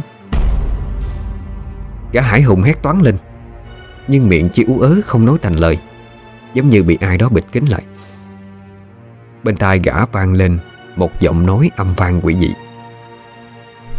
Nếu mày không muốn chết thì cứ chụp ảnh như bình thường đi. Dám hé rằng nói ra nửa lời, Tao giết. Gã nhiếp ảnh sợ tới mức muốn tè cả ra quần rồi. Nhưng bản năng sinh tồn, Mách bảo gã cần phải làm những gì? Gã gật gật đầu đồng ý. Tài gã phải cố lắm Mới có thể bấm được vào cái nút chụp hình. Trong mỗi bức ảnh mà gã chụp ra, Cái nhân ảnh nửa người nửa quỷ kia Đều xuất hiện chắn giữa hai người, Với đôi mắt đỏ trực như máu. Kỳ lạ là chỉ có mỗi gã mới thấy con quỷ đó. Trường và Hạ khi xem lại ảnh, Chỉ tắm tắt khen đẹp, Chứ không nhìn ra bất kỳ điều quá dị nào. Kết thúc xong chuyến chụp ảnh cưới, Gã trường đưa Hạ quay lại về nhà. Đang đi thì bỗng nhiên tay lái vô lăng, Bị bẻ ngoặt sang một bên phải. Thấy vậy, Trường vội đánh lái giữ lại. Nhưng cái vô lăng bây giờ nó cứng ngắc Không sao điều khiển được. Gã rú lên. Mẹ nó Sao cái vô lăng lại cứng ngắc gì Hạ ngồi bên cạnh Cũng kinh hãi mà rung giọng. Anh ơi bẻ lái đi Sao đâm vào rào chắn rồi? Chiếc xe lao thẳng vào rào chắn ven đường. Cú vai chạm khiến cho hai người ngất xỉu tại chỗ. Cũng may cho họ Lúc đó đường không có đông Nên không có xe phía sau đụng tới Hai người được đưa vào bệnh viện gần đó.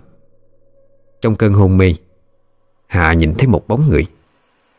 Cái bóng mờ mờ ảo ảo nhìn quen thuộc lắm, Nhưng cô không tài nào nhớ ra được đó là ai. Người này tiến về phía Hạ, Rồi ôm lấy cô vào lòng. Cái cảm giác bình yên mà lâu lắm rồi Hạ mới có được. Bỗng nhiên cái nhân ảnh kia cười lên, Những tràng cười đầy mang dại. Nó nhìn Hạ bằng đôi mắt đỏ trực đầy hận thù. Sau đó nhe cái miệng đầy răng ra, Mà cắn phập vào cổ cô. Hà ú ớ giả dụa, Rồi giật mình choàng tỉnh. Cô đưa tay lên lau một hôi trên trán. Sẵn người phát hiện ra ở cổ tay, Vẫn hằn lên dấu vết Như bị ai đó nắm chặt. Khi hồi hồn lại, Cô phát hiện ra mình đang ở trong bệnh viện. Nhớ lại vụ tai nạn vừa rồi, Cô lo lắng không biết cả trường Có bị làm sao hay không. Lúc này một cô y tá đi vào. Hà lập tức hỏi han tình hình. Cô y tá vui vẻ nói cho Hạ biết Hai người không bị làm sao cả. Chỉ là bị choáng cho nên ngất đi mà thôi. Cô còn không quên nói thêm. Mai mà đứa bé không sao đó. À, Dạ đứa, đứa bé nào? Đứa bé trong bụng của chị đó. Bác sĩ kiểm tra Thấy chị mang thai được 2 tháng rồi. Từ lúc ông Hành bị bệnh, Hạ cũng không quan tâm lắm đến cơ thể của mình. Dạo này lại bận rộn lo cho đám cưới, Nên những thay đổi nhỏ trong cơ thể Cô hoàn toàn không để ý. Bây giờ nhận được cái tin mình có thai, Cô vừa bất ngờ vừa phấn khích. Nếu có thai, Chắc chắn gã trường sẽ sang tên cho cô không ít tài sản đâu. Cô y tá tốt bụng, Còn dặn dò Hạ những việc cần lưu ý Khi trở thành thai phụ. Hạ như người trên mây. U u cạc cạc Mà tiếp thu những lời đó. Hạ mang cái tin tốt này nói với gã trường. Tuy không phải lần đầu làm cha, Nhưng gã vẫn rất vui. Trong khi hai người vui vẻ hạnh phúc, Thì ở một nơi trong làng hạ, Tiếng người đang gào lên Đầy giận dữ. Khủng kiếp mà. Đã có thai với nhau rồi sao? Được. Cứ tận hưởng cái hạnh phúc ngắn ngủi này đi. Cho cùng nhau chắc tài xuống địa ngục. Hắn đấm trầm một cái xuống cái bàn. Cái bàn khá chắc chắn, Nhưng cũng không chịu nổi một cú này Mà gãy ra làm đôi. Trên gương mặt nửa người nửa quỷ kia, Lúc này từng mảng da dần dần bong tróc xuống, Để lộ ra từng thứ thịt đỏ ửng, Vẫn thi thoảng giật giật lên. Tiến về phía chuồng gà Hắn xách cổ con gà lớn nhất lên, Kéo đứt phăng cổ của nó, Rồi đưa lên miệng hút cạn máu đi. Hắn cảm thấy máu gà không làm mình thỏa mãn được nữa. Hắn muốn uống máu của loài khác. Bóng tối dần phủ lên cả ngôi làng thượng. Đám thanh niên bắt đầu kéo lên con đê làng Để lấy chỗ tâm sự, Rồi hú hí với nhau. Chúng đâu biết rằng trong bóng tối kia Có một con quỷ đang ẩn nấp. Chờ đợi thời cơ đoạt mạng kẻ xấu số Hơn 10 giờ đêm, Đám thanh niên lục tục kéo nhau về hết. Chỉ còn lại thằng Phú với cái luyến Vẫn còn ở lại. Chúng nó yêu nhau, Nhưng bị gia đình cái luyến ngăn cấm. Vì thằng này là phường du thủ du thực, Không nghề ngỗng gì. Hai đứa ỉ ôi tâm sự đến khuya. Thằng Phú mới đưa cái luyến về. Lúc này chỉ còn mình hắn quốc bộ trên con đường đê về nhà. Trời về đêm mát mẻ, Khiến cho tâm hồn sảng khoái. Hắn nhiều ngào hát mấy câu. Thì bỗng dưng từ đâu, Một làn sương mù dày đặc kéo đến, Làm cho thằng Phú kinh ngạc lắm. Làn sương mù mỗi lúc một dày, Khiến cho hắn phải bật đèn pin lên để sôi đường. Ngôi làng mà hắn lớn lên từ nhỏ, Mọi ngõ ngách đều đã quá thân thuộc rồi. Nhưng đến bây giờ lại cứ mờ mờ ảo ảo. Con đê chỉ dài độ hơn một cây số. Nhưng thằng này đi mãi không thấy đường ra. Nghĩ mình gặp phải thứ gì đó không sạch sẽ. Hắn liền lấy ra từ trong túi Cái bùa bình an Mà mẹ thỉnh ở chùa về cho hắn. Vừa đi vừa dò dẫm trong sương mù Bỗng thấy phía xa xa có một cái bóng người đàn ông đang đứng. Mừng thầm trong bụng Thằng này chạy nhanh lên Mà kêu ờ, Anh ơi Sao bữa nay sương mù dày quá Nó cứ oan oan cái mồm như thế. Nhưng cái bóng đen kia cứ thụ lụ ở đó. Như thể không nghe thấy gì. Hắn đi đến gần cái bóng đen, Thì bất ngờ thấy đau nhói ở bàn tay.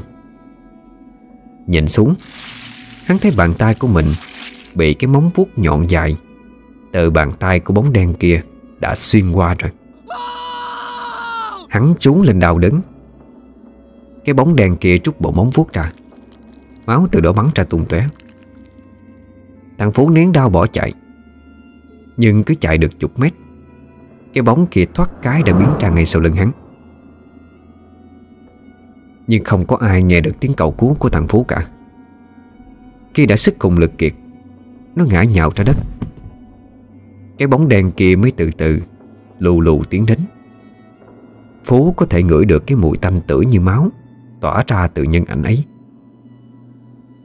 Phú mặt rất dễ dụa Nhưng cánh tay kia cứ như một cọng sắt, Chẳng xi nhê chút nào. Bàn tay siết chặt lấy cổ Phú. Cả khuôn mặt dần tím ngắt Vì máu không được lưu thông. Dùng chút sức còn lại Ở cái tay vẫn còn lành lặn. Phú quơ được một viên gạch đằng sau bức tường. Bóp một tiếng khô khóc vang lên. Thằng Phú đập thẳng viên gạch Vào mặt nhân ảnh kia. Viên gạch vỡ ra làm đôi. Nhưng dường như bóng đen kia chẳng hề hấn gì.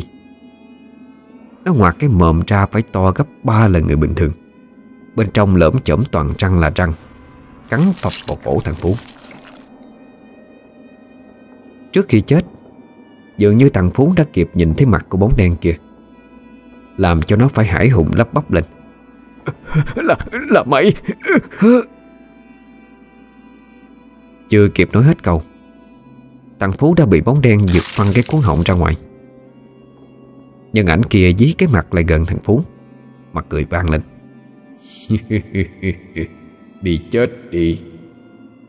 Chỉ có người chết Mới giữ được im lặng. Sáng hôm sau, Khi đàn gà trống trong làng Còn chưa cả cất tiếng gáy, Trên con đường đê xuất hiện mấy người đàn bà sách giỏ đi chợ. Tiếng cười nói trơm trả cả một khu, Như xóa tan cái không gian tịch mịch buổi sáng sớm. Đến đoạn gần chỗ thoát nước, Mấy bà chợt dừng lại nheo nheo mắt nhìn. Vì phía trước có cái gì đó đen thùi lủi nằm ở giữa đường. Bọn họ lò dò lại gần coi. Thì phát hiện ra thi thể của một người thanh niên máu me đầm đìa. Mấy bà hét lớn, Đến mức cả làng đều nghe được. Chẳng mấy chốc mà người ta đã bu đen bu đỏ Quanh cái xác của thằng Phú. Cái luyến nhận được tin Thì chạy ngay đến khóc ngất lên ngất xuống. Người ta bắt đầu xì xầm bàn tán. Có người đoán nó ngáo đá tự giết mình. Có người lại đoán nó gây thù chút oán với ai Bị họ trả thù. Thằng Tuấn ngọng thì nói à, Mọi người xây ra để, để cơ quan chức năng vô làm việc đi. Mấy anh dân quân đâu Căng dây ra xung quanh bảo vệ hiện trường Đợi công an tới hội làm việc. Tuấn ngọng cứ chỉ chỉ trỏ trỏ Như mấy ông cán bộ xã vậy. Nhưng mà bù lại, Ý nó muốn nói rất là hợp lý. Không lâu sau, Công an xã cũng đến. Họ bắt tay vào điều tra hiện trường. Vụ án này vô cùng kỳ lạ. Hung thủ ra tay mà không để lại bất kỳ một dấu vết nào. Sau khi hoàn thành các biện pháp nghiệp vụ, Công an bàn giao lại cái xác cho bên gia đình để lo hậu sự. Vậy là làng thượng trước giờ yên bình. Lại bị khuấy động bởi cái chết của thằng Phú. Ông Hành nghe chuyện, Thì về nhà bảo với cái hà, Từ giờ mày với thằng Trường có đi đâu đó, Thì nhớ về sớm đừng có về khuya quá. Đêm qua thằng Phú con nhà bà Liên ờ, Bị giết chết trên đê đó.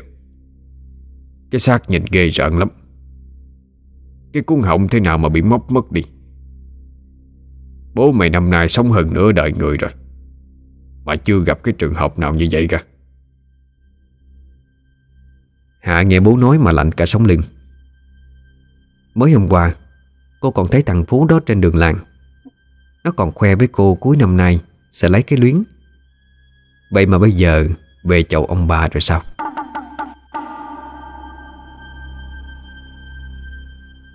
Những tưởng mọi chuyện sẽ được yên ổn một thời gian. Nhưng vừa tròn đúng một tuần sau cái chết của thằng Phú, Làng thượng lại trúng động Bởi cái chết của thằng Thọ nhà ông Bệnh Số là tối hôm đó nó đi ăn nhậu ở làng bên. Vậy mà suốt cả đêm, Bố mẹ không thấy nó về. Gọi điện thoại cũng chỉ nghe những tiếng ù ù như gió thổi. Còn lẫn cả tiếng của ai đó cười khăn khặt ở bên cạnh. Đoán có chuyện chẳng lành.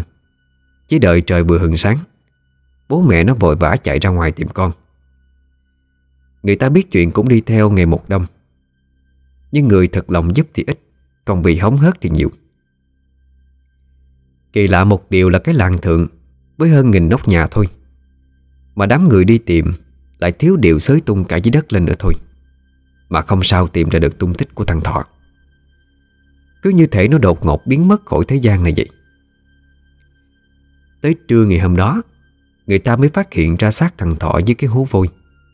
Đầu bị bẻ ngoặt ra đằng sau. Đôi mắt bị móc mất. Giờ chỉ còn lại hai cái hố đen ngòm. Các người khô quắt lại. Như thể máu đã bị hút sạch ra ngoài. Cái thể trạng quá đổi khủng khiếp kia Làm cho chẳng ai có thể dám nhìn lâu. Công an lại đến, Nhưng hiển nhiên manh mối đều không có. Tưởng chừng như hung thủ là bậc thần thánh ma quỷ nào đó. Tối hôm đó, Khi bóng tối vừa phủ xuống, Người dân trong làng đã ở trong nhà hết Mà đóng cửa then cài. Qua hai cái chết kinh hoàng vừa rồi làm cho người ta sợ hãi màn đêm lắm. Chưa tìm ra được hung thủ, Thì tốt nhất cứ ở yên trong nhà. Ra ngoài vào ban đêm, Có cho thuốc liều người ta cũng chẳng dám. Ai mà biết được trong cái màn tối kia, Có thứ gì đang ẩn nấp, Chỉ chực chờ lấy mạng người ta. Bây giờ đầu ngõ xuất hiện ba cái bóng đen. Ba cái bóng đi nhanh thoăn thoắt trên con đường làng, Như sợ có ai phát hiện. Một trong số đó lên tiếng. Bây giờ chúng ta chia nhau ra kiểm tra Một người vòng qua bên trái, Một người bên phải. Còn tôi đi thẳng vào trong làng. Kẻ này được xác định là rất nguy hiểm, Nên các đồng chí phải hết sức cẩn thận, Không được chủ quan. Nếu phát hiện ra bất cứ thứ gì khả nghi, Đồng chí hay gọi bộ đàm. Ngay lập tức, Không được tự yên động Rõ chưa? Rõ. Thì ra họ là ba đồng chí công an xã sáng nay đến điều tra cái chết của thằng Thọ. Sau khi lên kế hoạch, Họ quyết định tối nay sẽ đi vào làng. Lo sợ rằng hung thủ sẽ còn tiếp tục ra tay. Kiểm tra lại các dụng cụ nghiệp vụ mang theo một lần nữa. Đạn đã lên nòng, Dao găm gài sẵn bên hông.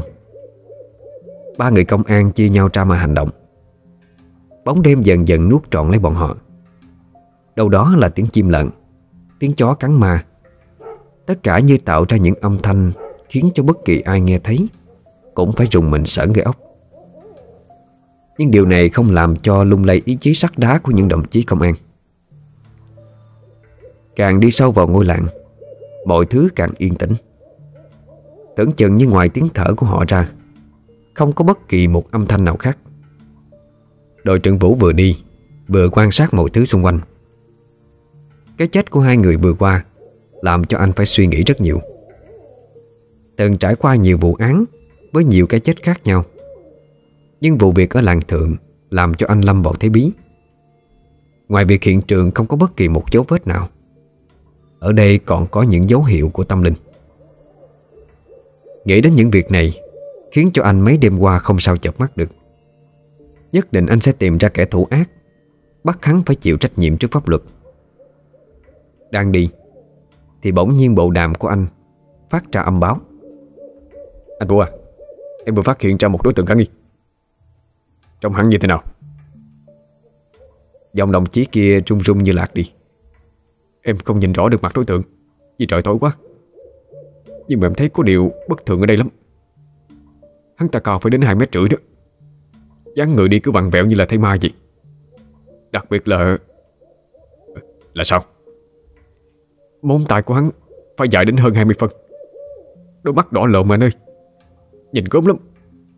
Chúng ta đang phải đối mặt với một thứ gì? Nghe cấp dưới của mình báo cáo, Vũ thấy tay mình như ụ đi Cấp dưới của anh cũng đều là những người dày dặn kinh nghiệm. Không thể nào nhìn lầm Hay là có chuyện sợ hãi mà trong gà hóa cuốc được. Trong giây lát, Anh không biết nên làm gì tiếp theo.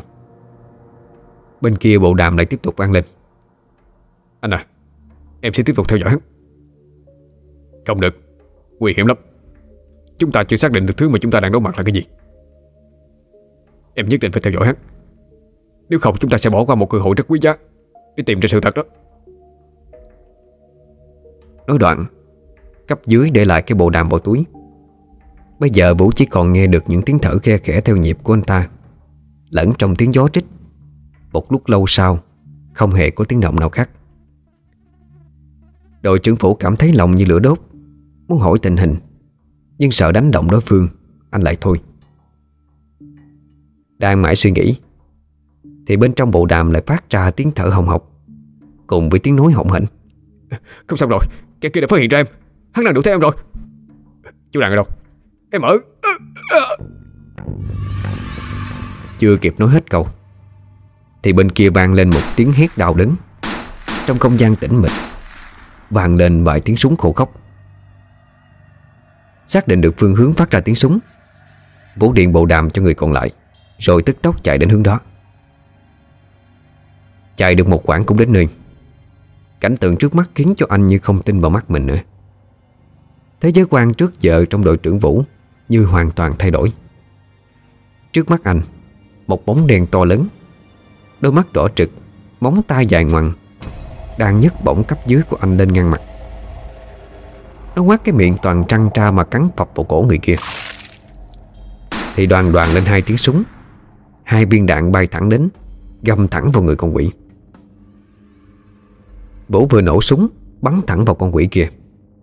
Trên nòng súng, Làn khối trắng đục vẫn còn phản phất chưa kịp bay đi. Nó quẳng cấp dưới của anh ra một góc, Gầm lên giận dữ, Rồi lao đến phía anh. Những tiếng súng nữa lại được bắn ra. Cuối cùng hết cả băng đạn. Nhưng con quỷ chẳng hề hấn gì. Gần đến nơi Vũ, Con quỷ chỉ bộ vuốt dài ngoằn ra, Tính chọc thủng cổ anh. Nhưng anh đã kịp nhảy sang một bên tránh cái đòn chí mạng. Không đủ thời gian thay đạn, Vũ ném khẩu súng sang một bên, Rồi rút con dao dắt bên hông ra, Mà đỡ lấy bộ vuốt của con quỷ kia. Thứ này to lớn, Nhưng tốc độ lại nhanh đến không ngờ. Là một chiến sĩ lão luyện. Nhưng bây giờ đội trưởng Vũ Chỉ có thể chống đỡ những đòn chí mạng kia Mà không có lấy một cơ hội phản công. Sau một hồi, Người anh đầy rẫy những vết thương. Cuối cùng con dao bị đánh văng ra khỏi tay. Anh cũng bị hất ra một góc. Bây giờ sức cùng lực kiệt, Anh chỉ có thể nằm đó, Đợi con quỷ kia đến. Nó cười lên khùng khục rồi nói. Thiên đường mở cửa không muốn đến. Địa ngục đóng chặt, Các người lại muốn vào. Hôm nay ta sẽ tiễn các người xuống địa ngục. Mọi chuyện là do các người tự chuốc lấy, Đừng trách ta. Dứt câu Con quỷ chơi bộ vuốt lên, Toàn cắt cổ đội trưởng Vũ. Thì chợt nó dừng lại. Phía góc đường có thứ gì đó. Đang thu hút nó. Ở phía xa, Cất vang lên tiếng gái của một con gà trống. Con quỷ vừa nghe thấy thanh âm đó, Co trúng người lại. Dường như thứ đó đang làm cho nó sợ. Nó nhìn sang Vũ, Rồi gằn giọng. Hôm nay xem như các người mạng lớn. Muốn sống, Đừng bao giờ quay lại đây. Nếu không các người sẽ chết không toàn thây đó. Và rồi cái nhân ảnh quỷ dị của nó Biến mất trong màn đêm tĩnh mịch. Vậy là nhiệm vụ hôm đó của những người công an không thu được kết quả gì. Thậm chí còn nguy hiểm đến tính mạng. Thế là phía công an Phải tạm thời án binh bất động Để theo dõi thêm tình hình.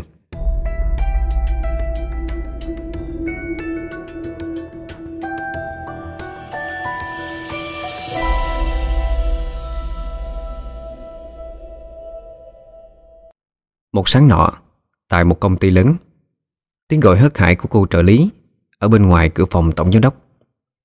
Thưa giám đốc, có chuyện xảy ra rồi. Đang ngồi nhâm nhi tách cà phê đọc báo Tiếng gọi của cô trợ lý Làm cho gã trường kẻ nhíu mày. Trước giờ gã ghét nhất ai đó làm phiền vào buổi sáng sớm như thế này. Gã khó chịu nói Chuyện gì? Dạ, đơn hàng xuất đi của chúng ta Ngày hôm qua đã, đã xảy ra chuyện rồi. Nhận thấy mức độ nghiêm trọng của sự việc Gã trường bộ đi xuống nhà kho của công ty. Trước mắt gã Xe tải chở những lô hàng hải sản Đang bốc mùi khó chịu Rồi nhặn bay vo ve xung quanh. Gã như không tin vào mắt mình. Chuyện này là như thế nào? Quản lý kho đâu? Ra giải thích cho tôi nghe Người quản lý mặt mày tái mét Nghĩ nát óc cũng không ra vì sao Mấy container hàng đông lạnh Được bảo quản rất kỹ lưỡng như vậy. Nay đến tay khách hàng Lại hư hỏng hết cả. Em cũng không biết nữa. Hôm qua em kiểm tra lại hàng á, Thì vẫn đạt chuẩn lắm. Giá trường đập bàn cái rầm Cho quát lớn. Quản lý mà mở miệng ra Cái gì cũng nó không biết. Vụ này mà lên báo Thì công ty còn làm ăn được với ai nữa ha Cả đi ngay vào phòng an ninh Xem lại camera ghi lại toàn bộ quá trình sản xuất Đóng gối chỗ hải sản này. Toàn bộ các công đoạn vẫn bình thường mà. Gã quay sang hỏi Khách hàng phản hồi như thế nào? Dạ Họ nói lần này chúng ta phải bồi thường thiệt hại cho họ. Nếu có lần sau Sẽ cắt hợp đồng với chúng ta Mà tìm công ty khác đó. May mà chưa bị tung tin ra dư luận Gã trường thầm yên tâm Lo giải quyết tình hình trước mắt Đền bù thật thỏa đáng cho khách hàng. Ông Hành đang thông thả bắn bi thuốc lào. Trong đầu hiện lên bao nhiêu toan tính. Nào là xây nhà mới, Nào là vào mấy cái hội thơ, Hội rượu trong làng. Thậm chí ông còn tính tới học cái bằng lái ô tô Rồi bảo thằng con rể tương lai mua cho một cái, Sau đó vi vu trong làng. Lúc đó đám người làng cứ phải ngước mắt nhìn ông. Ông không còn là ông hành nát trụ nữa. Ông sẽ sống một cuộc sống thượng lưu Của những người có tiền. Khoái chí, Ông uống cạn cốc chè Tự nói với bản thân. Để xem đến lúc đó đó, Mấy người còn xem thường ông mày được nữa hay không? Ngoái sang thấy cái hạ đang băm trao cho lợn. Ông cười kha kha. Mai bố gọi người vào bắt lợn. Từ nay chẳng cần nuôi nữa. Bẩn hết cả nhà ra. Thế bố không nuôi lợn nữa Thì nuôi gì? Mày sắp làm châu nhà giàu rồi. Mà vẫn phải để bố làm lụng vất vả sao? Hạ cười cười. Tất nhiên cô cũng chẳng muốn bố mình phải sống vất vả. Chờ tới lúc tiền bạc trũng rỉnh Cô sẽ mở một quán cà phê cho bố mình làm chủ. Thuê một đám nhân viên Cho chúng nó quản lý hết. Bố cô ngày ngày chỉ việc ung dung ngồi đếm tiền mà thôi. Có đồng ra đồng vào Không vất vả Cũng không mang tiếng ăn bám con rể. Cho lợn ăn xong Đang tính vào nhà nghỉ ngơi Thì Hạ nghe thấy có tiếng gọi. Là cháu gái rồi Bên ngoài cổng Có một ông lão trâu trắng muốt Ăn mặc theo kiểu mấy người tu hành. Hạ ngạc nhiên đi ra chào hỏi. Ông lão nói à, Bần Tăng là một kẻ khất thực. Nay có dịp đi qua làng mình cũng đã đến buổi trưa. Không biết nhà thí chủ Có thể cho Bần Tăng một bát cơm chai được hay không? Dạ được ạ. Ông chờ cháu chút xíu nha. Sư thầy đưa cái bát sành cho Hạ. Cô cầm lấy rồi nhanh chóng đi vào bếp. Nồi cơm vừa chín tới. Hạ sớ lấy một bát đầy, Rồi đi ra đưa cho sư thầy. Sư thầy chưa kịp cầm bát, Thì từ gian nhà trên Bỗng có tiếng hắn giọng của ông Hành. À Mày tính làm gì vậy con kia Dạ Con cho mấy bát cơm ạ. Ông Hành nhíu mày lại Rồi đi ra ngoài sân Chống nạnh mà nói. Nhà này thừa cơm hay sao? Mày lại đi cho người ngoài như vậy. À, Ông ấy là người khất thực Chỉ xin của mình bát cơm thôi mà bố. Mày có chắc ông ta khất thực thật hay không? Hay chỉ là mạo danh lừa đảo? À, Ông ấy mạo danh để làm gì đâu chứ? Mày còn non lắm con. Bây giờ thiếu gì những kẻ lừa đảo mạo danh mấy người tu hành?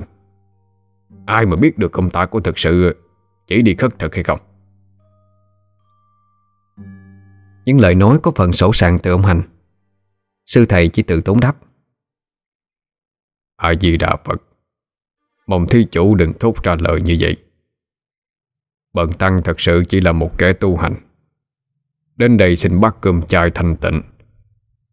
Nếu như thí chủ không thuận Bần tăng có thể đi ngay mà.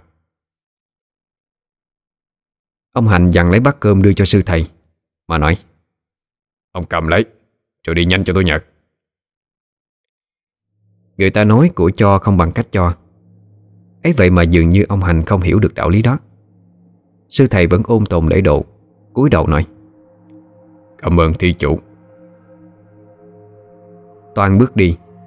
Nhưng chợt có một luồng gió lạnh từ bên trong nhà thổi ra Làm cho sư thầy khẽ rùng mình. Ngoảnh lại Ông cảm thấy có đôi mắt đầy sự hận thù đang nhìn mình.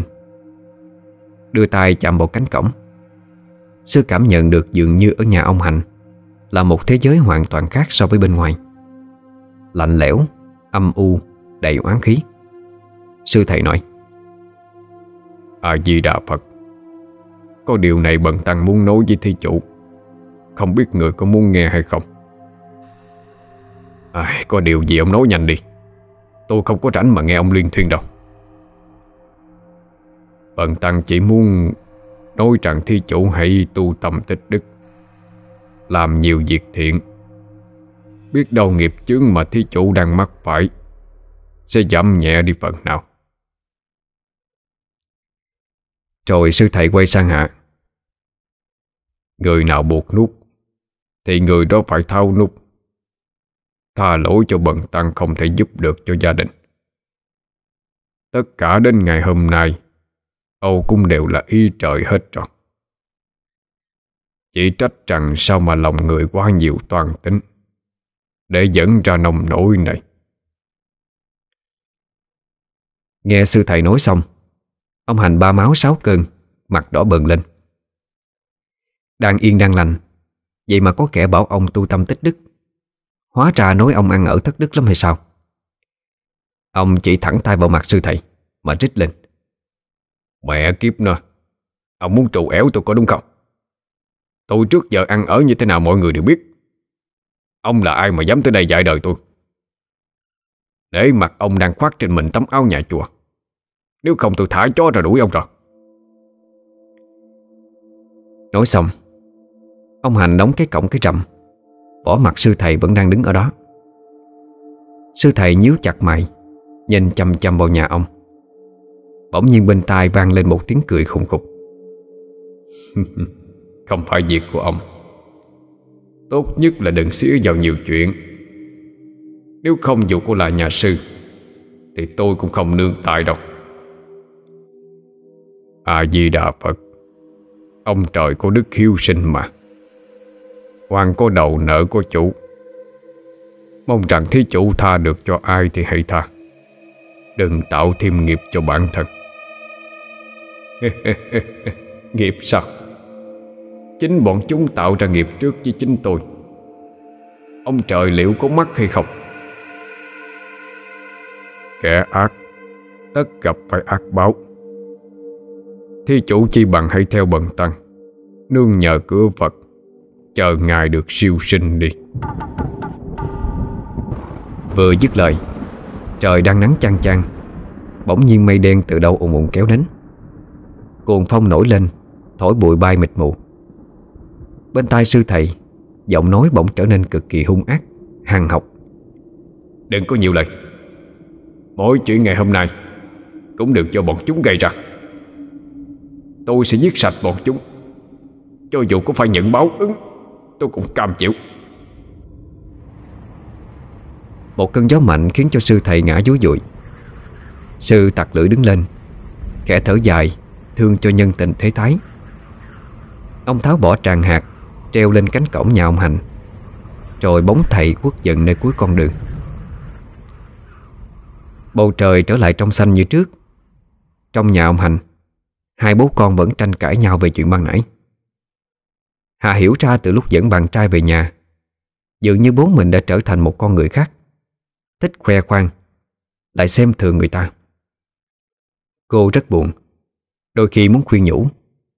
Nhưng cô biết ông vốn là một người gia trưởng, Đã làm cái gì Thì chẳng ai có thể thay đổi được.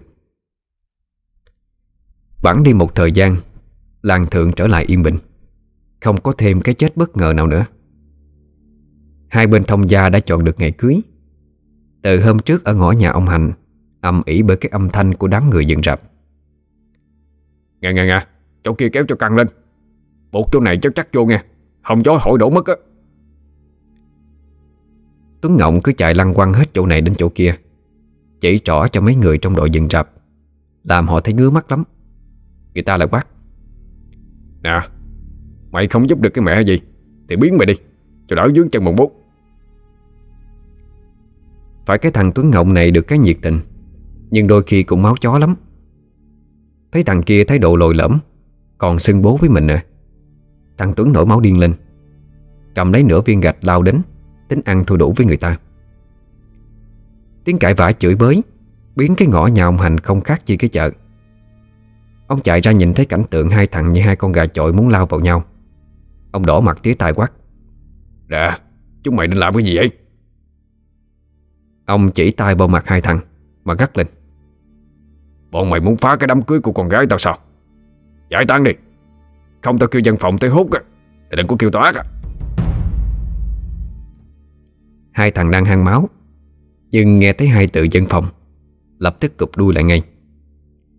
Số là ở đây có ông đối đội trưởng dân phòng, Vốn là bộ đội xuất ngũ từ lâu. Ông này rắn mặt lắm, Dù là đầu trộm đuôi cướp, Vào tay ông Chẳng biết ông làm gì. Chỉ thấy sau một đêm thôi, Là thằng nào thằng nấy ngoan như cúng. Trước đây có thằng Khánh Trọc. Thằng này được mệnh danh là vua lì đòn Vì trước giờ nó đi đánh lộn, Chưa từng thua ai.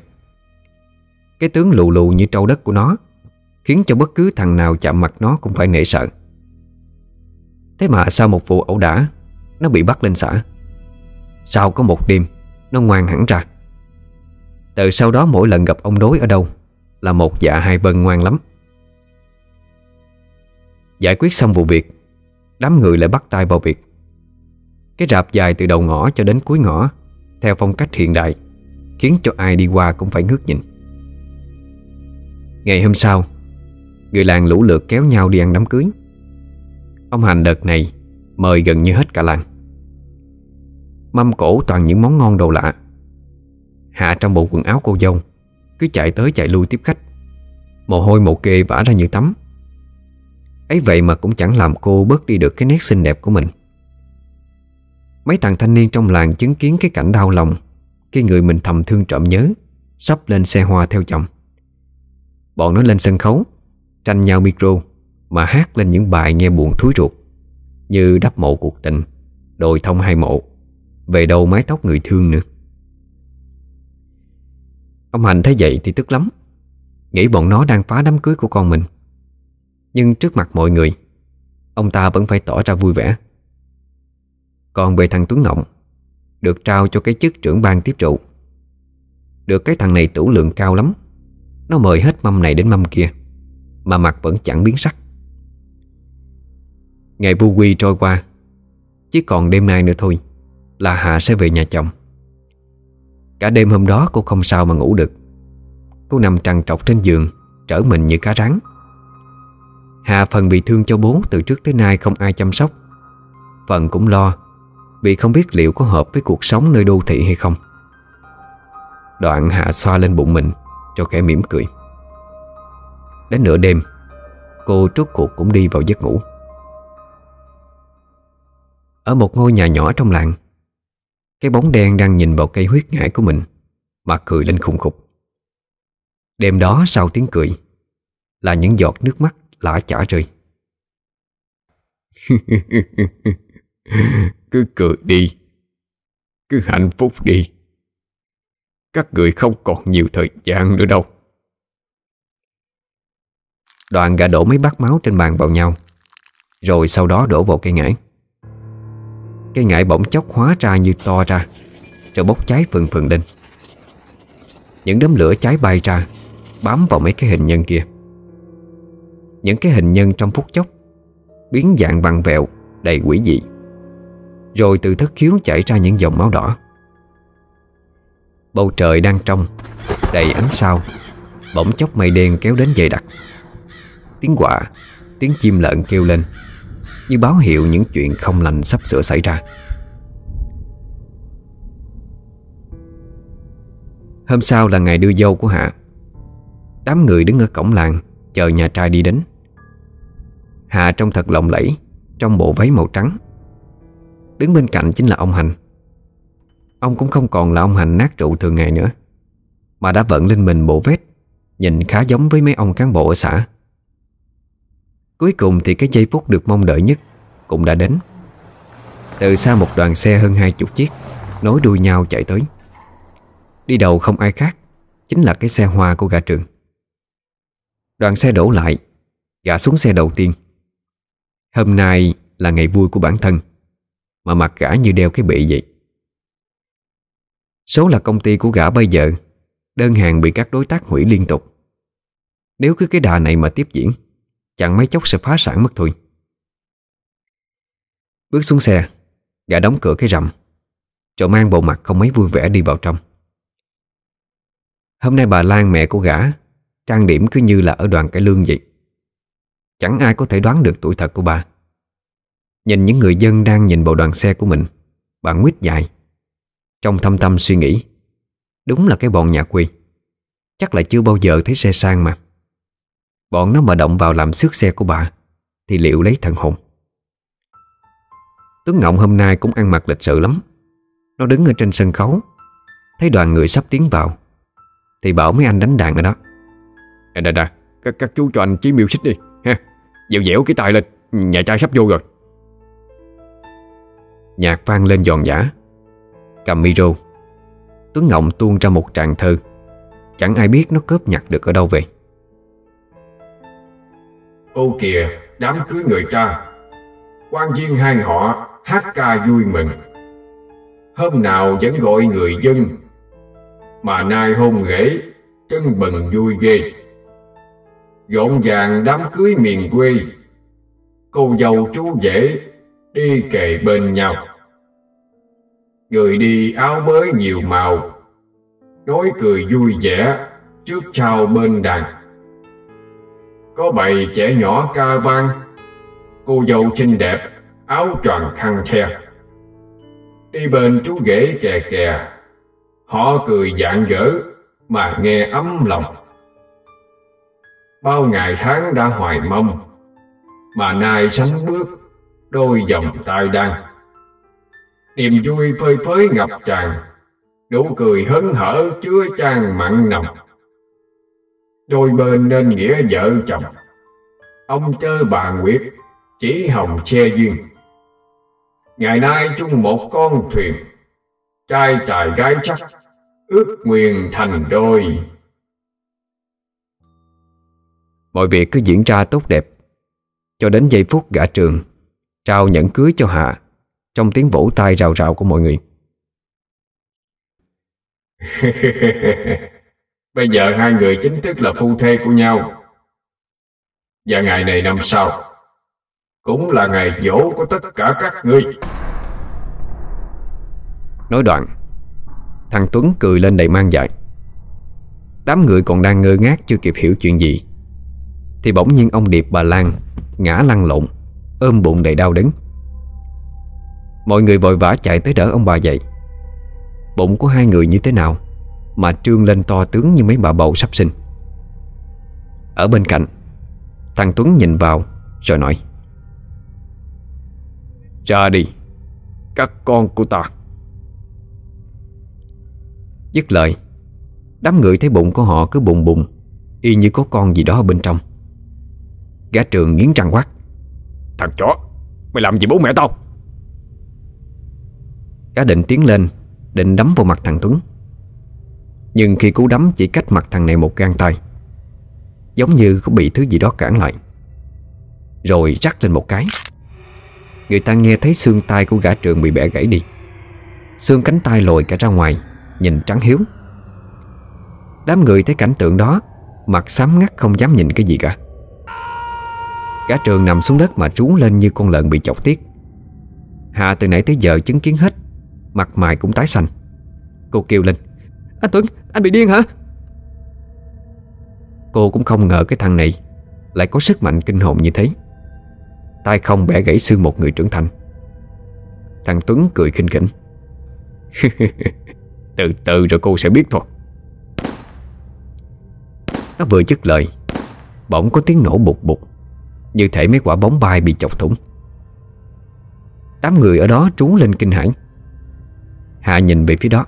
Thì tay chân cũng bủng rủng đi. Bụng của vợ chồng ông Điệp Bị chọc thủng ra. Từ ổ bụng của hai người chui ra hai sinh vật như con sâu, Nhưng đỏ lợm, Miệng toàn là răng. Nó nhô cái đầu lên phát ra những âm thanh ghè ghè đầy kinh sợ. Đám người ở đó nhốn nháo muốn bỏ chạy, Nhưng vô ích. Bao quanh cái đám cưới này Là một bức tường vô hình. Đám người trong tình cảnh nội bức xuất ngoại bất nhập. Thằng Tuấn chợt cười lên ghê rợn. Mấy người yên tâm đi. Tôi sẽ không giết hại người vô tội. Tôi chỉ muốn giữ mấy người ở lại, Để nhìn ra cái bộ mặt thật của những kẻ kia thôi. Một trong hai con sinh vật kia Nhảy khỏi ổ bụng của ông Điệp, Chui thẳng vào miệng gã trường Người ta có thể thấy rõ, Nó chui từ cổ xuống bụng của gã. Gã trợ ngược, Miệng cứ ú ớ không thành tiếng. Và rồi máu từ miệng mũi, Mắt Cứ thế trào ra. Gã dãy dãy được mấy cái, Xong đoạn khí tắt thở đi mà chết. Gã chết mà đôi mắt vẫn mở trừng đầy sợ hãi và đau đớn. Từ cái ổ bụng của gã, Thứ sinh vật kia lại chọc thủng mà bươn ra ngoài. Máu me bắn ra tung tóe khắp nơi. Một cảnh tượng quá đổi kinh hoàng. Tưởng chừng chỉ có trong phim kinh dị. Ông Hành đứng ở một góc Trung như cậy sấy. Bây giờ mới dám lên tiếng. Tuấn à Mày bị ma nhập hay sao? Mà lại làm ra những chuyện này. Câm miệng đi lão già. Tôi không phải là thằng Tuấn Ngọng. Nhìn xem Tôi là ai? Tuấn Ngọng đưa tay bắt ấn Rồi chỉ thẳng vào mặt mình Mặt nó bắt đầu trở nên vặn vẹo biến dạng. Một hồi sau Ông Hành mới ú ớ lắp bắp. Thằng Sao lại là mày? Lúc này không chỉ bố con ông Hành Mà nguyên đám người ở đó cũng không tin vào mắt mình.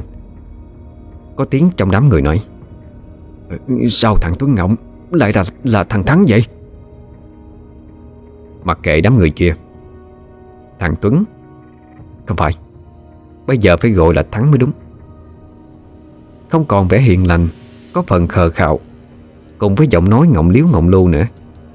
Mà thay vào đó là một khuôn mặt đầy sự hận thù. Giọng nói sắc lạnh, Như muốn giết người của Thắng. Hắn quay qua nhìn gương mặt trắng bệch của Hạ, Mà cười. cười Hạ, Em còn nhớ tôi chứ? Anh Anh chưa chết sao? Thấy mình vừa lỡ lời, Hà lập tức bịt miệng lại. Lời nói của cô như động vào đúng nỗi căm phẫn của Thắng. Chết sao? Tôi đâu thể dễ dàng chết như vậy được. Tôi chết để cho lũ thăm phú phụ bận các người. Đạt được mục đích thì sao? Rồi Thắng vất tay một cái. Cái thứ sinh vật kia lao buộc đi, Chui thẳng vào miệng ông Hành. Ông ngã ngửa ra đằng sau, Ôm lấy cổ. Hồng ngăn không cho nó chui xuống bụng. Hà lao tới Quỳ dưới chân của Thắng. Khóc nức nở mà cầu xin. Anh Thắng à Em xin anh. Tất cả là lỗi của em. Em xin anh tha cho bố em đi mà. Tha sao? Lúc cô với gã kia muốn xuống tay giết hại tôi Các người có nghĩ sẽ tha cho tôi một con đường sống hay không? Những quan khách ở đó trợn mắt lên. Khi nghe lời Thắng nói Họ nghe Hạ nói Thắng lên thành phố làm ăn. Sau nay lại thành ra bị giết như thế này. Mau nói cho dân làng Biết hết mọi chuyện xấu xa. Mà bố con các người làm ra đi. Không không không. Là, là do bố, bố bảo em làm hết. Em chỉ nghe theo thôi. Em không biết gì hết đâu. Ông Hành đang nằm một đống dưới đất. Thấy đứa con gái đổ hết tội lỗi lên đầu mình Ông thấy tay mình như ù đi. Bao nhiêu hy vọng vào đứa con, Bây giờ chuyển thành nỗi thất vọng. Ông ú ớ trong cổ họng, Muốn nói cái gì đó. Nhưng vì cái sinh vật kia vẫn đang ở trong miệng, Không thể nào phát ra thành tiếng. Thắng đứng một bên cười khoái trá. Tưởng các người thế nào? Quá ra cũng chỉ là một lũ tham sống sợ chết thôi. Dứt lời Hắn lao tới chỗ ông Hạnh. Bẻ ngoặt tay ông ta ra sau. Ông ta trú lên đầy đau đớn. Ngay lập tức cái thứ sinh vật chui tọt xuống bụng. Ông ta quằn quại lăn lộn dưới đất. Dường như cái thứ kia Đang ăn dần hết nội tạng của ông. Thắng có vẻ như không muốn ông Hành chết một cách nhẹ nhàng. Hắn giơ bàn tay đen nhám Với móng tay dài ngoằn lên, Nhanh như cắt, Chọc bàn tay vào ngực trái của ông Hành chỉ ít giây sau Hắn lôi quả tim nhơ nhớp máu, Vẫn còn đang đập ra. Bên dưới, Ông Hành đã nằm chết đứ đự rồi. Cầm quả tim trên tay, Hắn cười lên khanh khách. Quá ra tim của một kẻ độc ác như ông, Cũng như bao người khác thôi. Tôi còn tưởng nó có màu đen chứ. Thắng ném thẳng quả tim đó vào người Hạ cái váy màu trắng tinh khiết. Bây giờ vấy lên nhuê nhét máu. Hạ ngã người ra sau, Kêu lên đầy sợ hãi. Bây giờ cô quay đầu toan bỏ chạy, Nhưng không kịp. Hạ bị thắng túm cổ nhấc bổng lên cao. Mấy người ở đó thấy cảnh tượng này, Muốn lao lên ngăn cản. Nhưng Thắng gằn giọng nói, Kẻ nào không sợ chết thì cứ lên đây. Lúc đó đừng trách sao tàu ác. Thắng ghé sát tai Hạ mà thủ thị. Hạ Giờ thì cô có muốn kể hay không? Hay là để tôi móc tim cô ra? Tiễn cô đi theo ông già của mình. Ờ Nước mắt Hạ nhòe đi qua lớp trang điểm. Cô trung chảy gật đầu li lịa. Đối với cô lúc này Giữ được mạng sống là quan trọng nhất. Dù cho có thể sau khi biết được mọi chuyện Người ta sẽ phỉ nhổ vào đầu cha con cô. Đám người làng im lặng, Chờ đợi nghe kể. Ai cũng tò mò nguyên nhân vì sao, Khiến cho Thắng từ một chàng trai hiền lành chân chất, Biến thành một kẻ nửa người nửa quỷ như thế kia.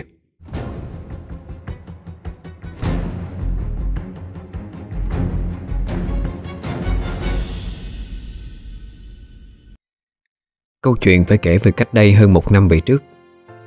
Hà là một cô gái xinh đẹp có tiếng trong làng. Vì thế mà có biết bao nhiêu anh chàng tình nguyện Trồng cây si trước cửa nhà. Nhưng lúc đó trái tim của cô gái này Chưa bao giờ trung động trước ai cả. Cứ tưởng rằng trái tim băng giá kia Sẽ không thể bị bất cứ chàng trai nào trong làng Làm cho tan chảy. Ấy thế mà duyên số xui rủi như thế nào? Cho đến một ngày nọ, khi Hạ đạp xe một mình vào buổi tối Trên con đường đê về nhà đang đi. Thì cô gặp mấy thằng lôi trôi trong làng. Mấy thằng này bình thường cũng hay đến nhà tán tỉnh, Nhưng không được cô để ý, Nên đem lòng bực tức. Nài thấy cô một mình trên đi, Tính làm ra trò mất dạy. Bọn nó núp vào gần đó, Đợi Hạ đến thì nhảy sầu ra. Tình huống bất ngờ, Hạ mất lái ngã ra đường. Chúng nó lao vào, Muốn dở trò đồi bại với cô. Hà hoảng loạn kêu đến khản cổ. Nhưng đáp lại cô chỉ có tiếng ếch nhái vọng tới. Trong giây phút mà cô nghĩ rằng Đời con gái của mình sẽ bị lũ khốn nạn kia cướp đi Cô đã tính đến chuyện cắn lưỡi tự vẫn. Nhưng rồi một giọng nói vang lên Làm cho Hạ có được chút ánh sáng cuối đường hầm. Dừng lại Bọn mày đừng có làm bậy nha. Mấy thằng nhìn theo hướng người vừa nói Không ai khác mà là Thắng. Mấy thằng bị phá đám thì tức lắm Hăm dọa cái thằng chó này. Mày ngứa mở sao. Mà xíu vào chuyện của bọn tao. Biến mẹ đi. Không để thằng đó nói hết câu, Thắng cầm lấy cây gậy, Xông vào tả xung hữu đột. Vốn là một người cao to, Lại được học võ từ nhỏ, Cộng thêm có vũ khí trong tay, Nên chẳng khó khăn, Thắng đánh cho mấy thằng kia nằm bẹp cả lũ. Thắng dịu hạ lên xe đạp, Chở cô về nhà. Và thế là sau ngày hôm đó Trái tim của Hạ đã dành cho Thắng. Cô yêu Thắng Vì cái khí chất hơn người đó của anh. Một cặp trai tài gái sắc, Cứ ngờ sẽ có cái kết viên mãn. Nhưng đâu ngờ biến cố xảy ra, Làm thay đổi cuộc đời Của tất cả những người trong cuộc. Khi ông Hạnh biết được con gái của mình Yêu ai không yêu, Lại đi yêu một kẻ tứ cố vô thân như Thắng, Ông nổi trận lôi đình. Con ơi là con. Mày ăn cái gì mà ngu vậy?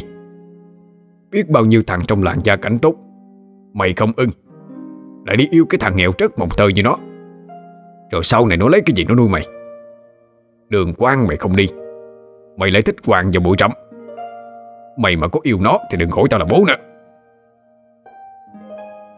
Hạ nghe mà rớt nước mắt. Cô yêu Thắng, Nhưng cô không thể tự bố mình Mà chạy theo tình yêu được. Có lẽ vì quá uất hận Khi con gái cãi lời mình Mà ông Hành sinh ra tâm bệnh. Càng ngày sức khỏe ông càng yếu đi. Có thời điểm đến mức Tưởng như ông đi theo các cụ đến nơi rồi. Nhà cửa có cái gì, hà cũng đem bán hết mà chạy chữa cho ông.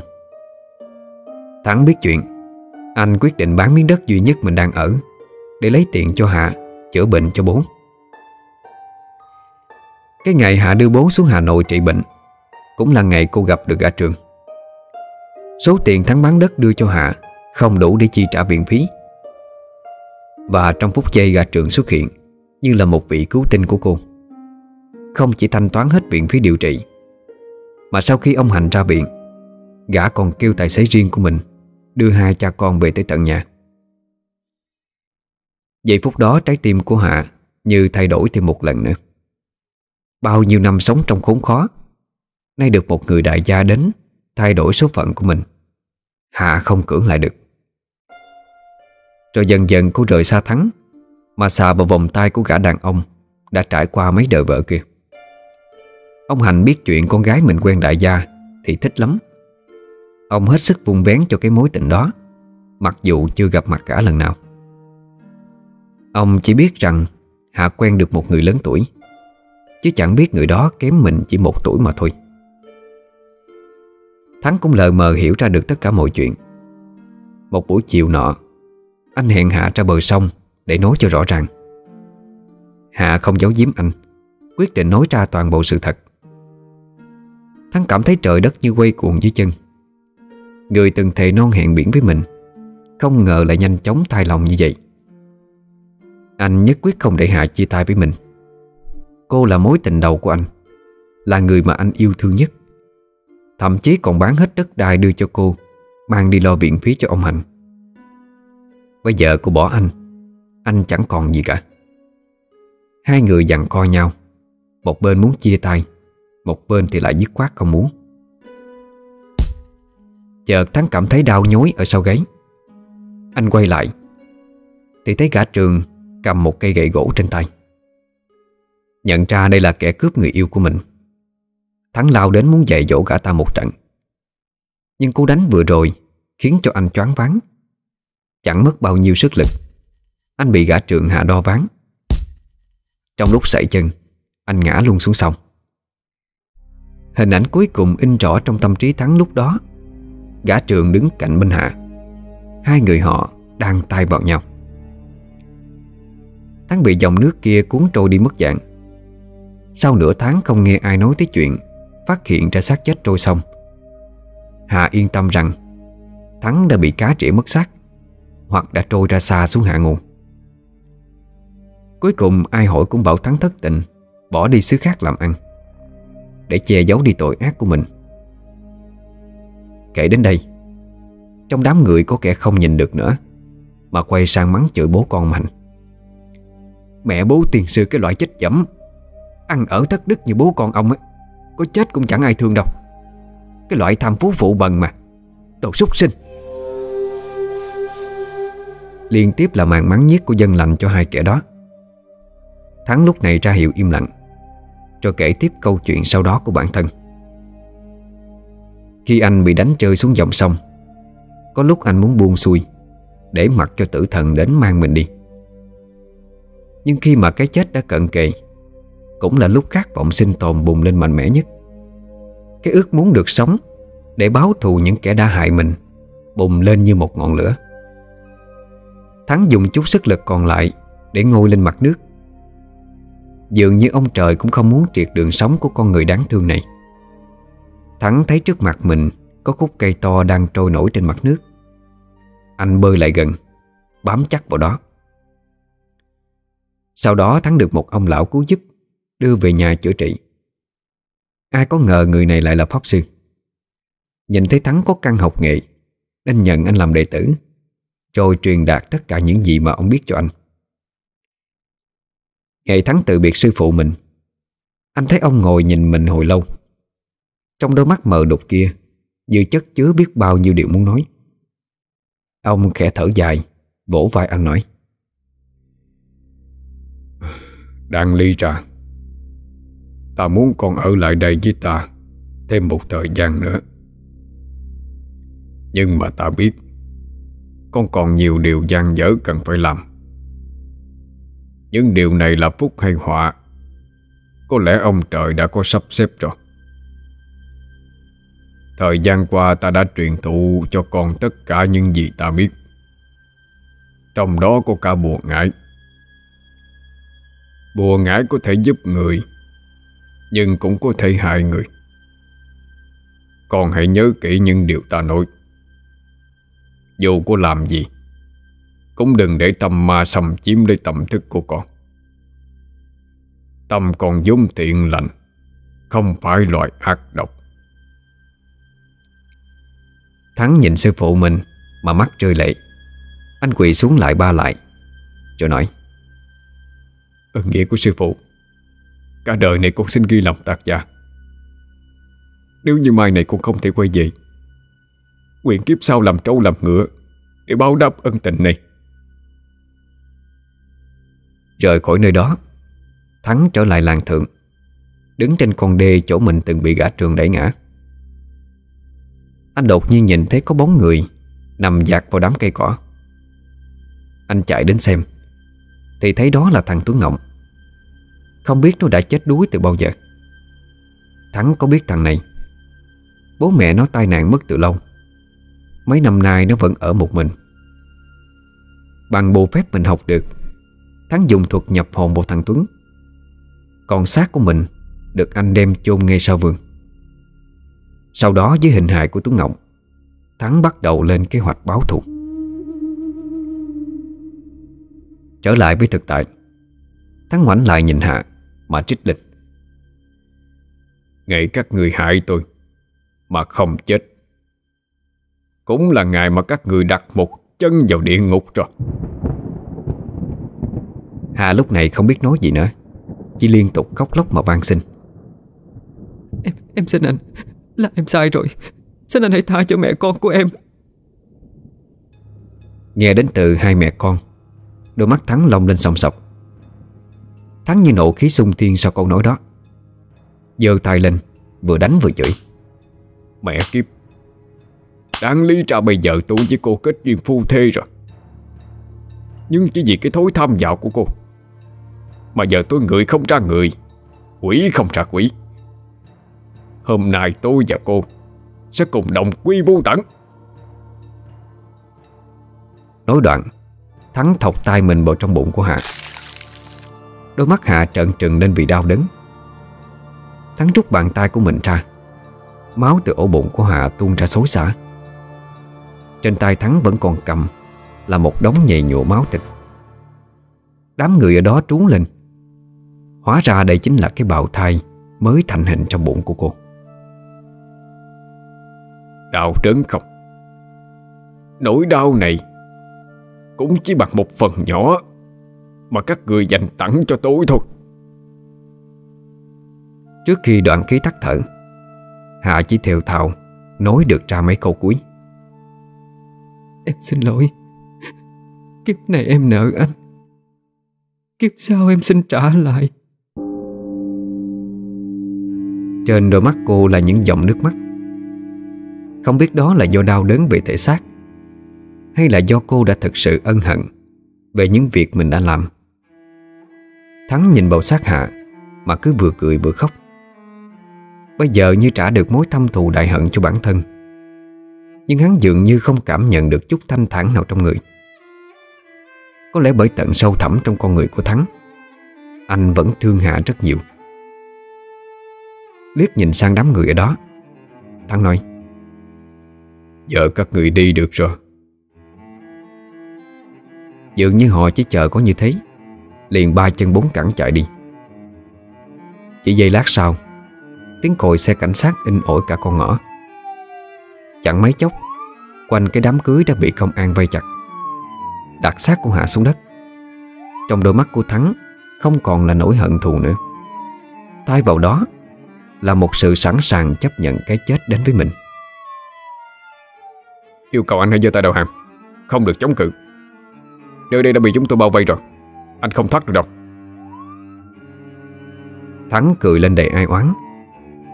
Nhìn xung quanh một lượt, Như muốn cảm nhận Những dư vị cuộc sống cuối cùng của bản thân. Tay trái dồn sức vận khí, Khối đen tụ lại thành một hình cầu. Không để phía cảnh sát kịp ra tay, Thắng nhanh chóng đánh mạnh qua cầu khí đen đó lên ngực mình. Anh thổ huyết nằm ngã ra đất. Sự việc diễn ra quá đổi bất ngờ. Khiến cho tất cả những người ở đó phải ngỡ ngàng. Thắng thân tàn ma dại, Bò lại gần phía xác của Hạ. Máu từ mắt mũi miệng chảy ra khắp.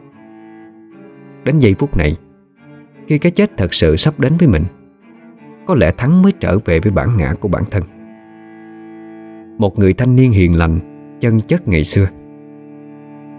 Chạm bàn tay vào mặt Hạ, Thắng yếu ớt nói. Kiếp này chúng ta không có phận. Kiếp sau Chúng ta nhất định sẽ được bên nhau. Sau câu đó Thắng ọc ra toàn là máu tươi. Người đội trưởng cảnh sát bảo với cấp dưới. Nè Mau cho gọi xe cấp cứu đến. Chúng ta không thể để hung thủ chết được. Không cứu được đâu. Tôi sắp chết rồi Hãy để tôi ở lại đây. Với cô ấy thêm một lúc nữa, Có được không?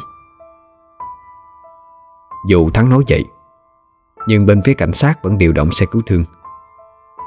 Thắng dùng sức lực cuối cùng của mình, Ôm lấy Hạ vào lòng. Hai con người quê Đáng lý ra hạnh phúc bên nhau. Nhưng vì cái thối đời nghiệt ngã, Vì cái thối tam phú phụ bần, Mà giờ phải chết tức tưởi hết tất cả rồi. Thắng nấc lên tiếng cuối cùng rồi tắt thở. Đám người đứng từ xa nhìn thấy cảnh tượng Mà cũng không khỏi xót xa trong dạ. Mấy thứ sinh vật kia, Khi người nuôi mình đã chết đi, Chúng cũng dần khô héo, Rồi hóa ra thành bột mịn. Cuối cùng, Vì hung thủ là Thắng đã chết, Nên phía công an sau khi hoàn tất các thủ tục, Họ bàn giao lại thi thể cho người nhà chôn cất. Thắng không có người thân được chính quyền lo liệu. Vì thương cho cuộc tình của Thắng và Hạ, Nên họ chôn cất hai người ở gần nhau. Từ đó câu chuyện cứ được truyền đi trong dân làng, Như là một bài học Về sự phụ tình phụ nghĩa Của bố con nhà ông Hành. Có lẽ bây giờ ở một thế giới khác, Họ chắc sẽ được hạnh phúc bên nhau, Không còn những đau khổ Của nhân tình thế thái nữa.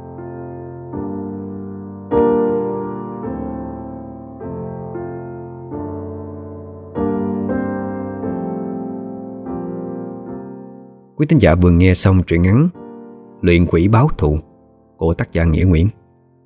Xin chào tạm biệt, hẹn gặp lại quý thính giả ở những câu chuyện sau. Chúc mọi người một đêm ngon giấc.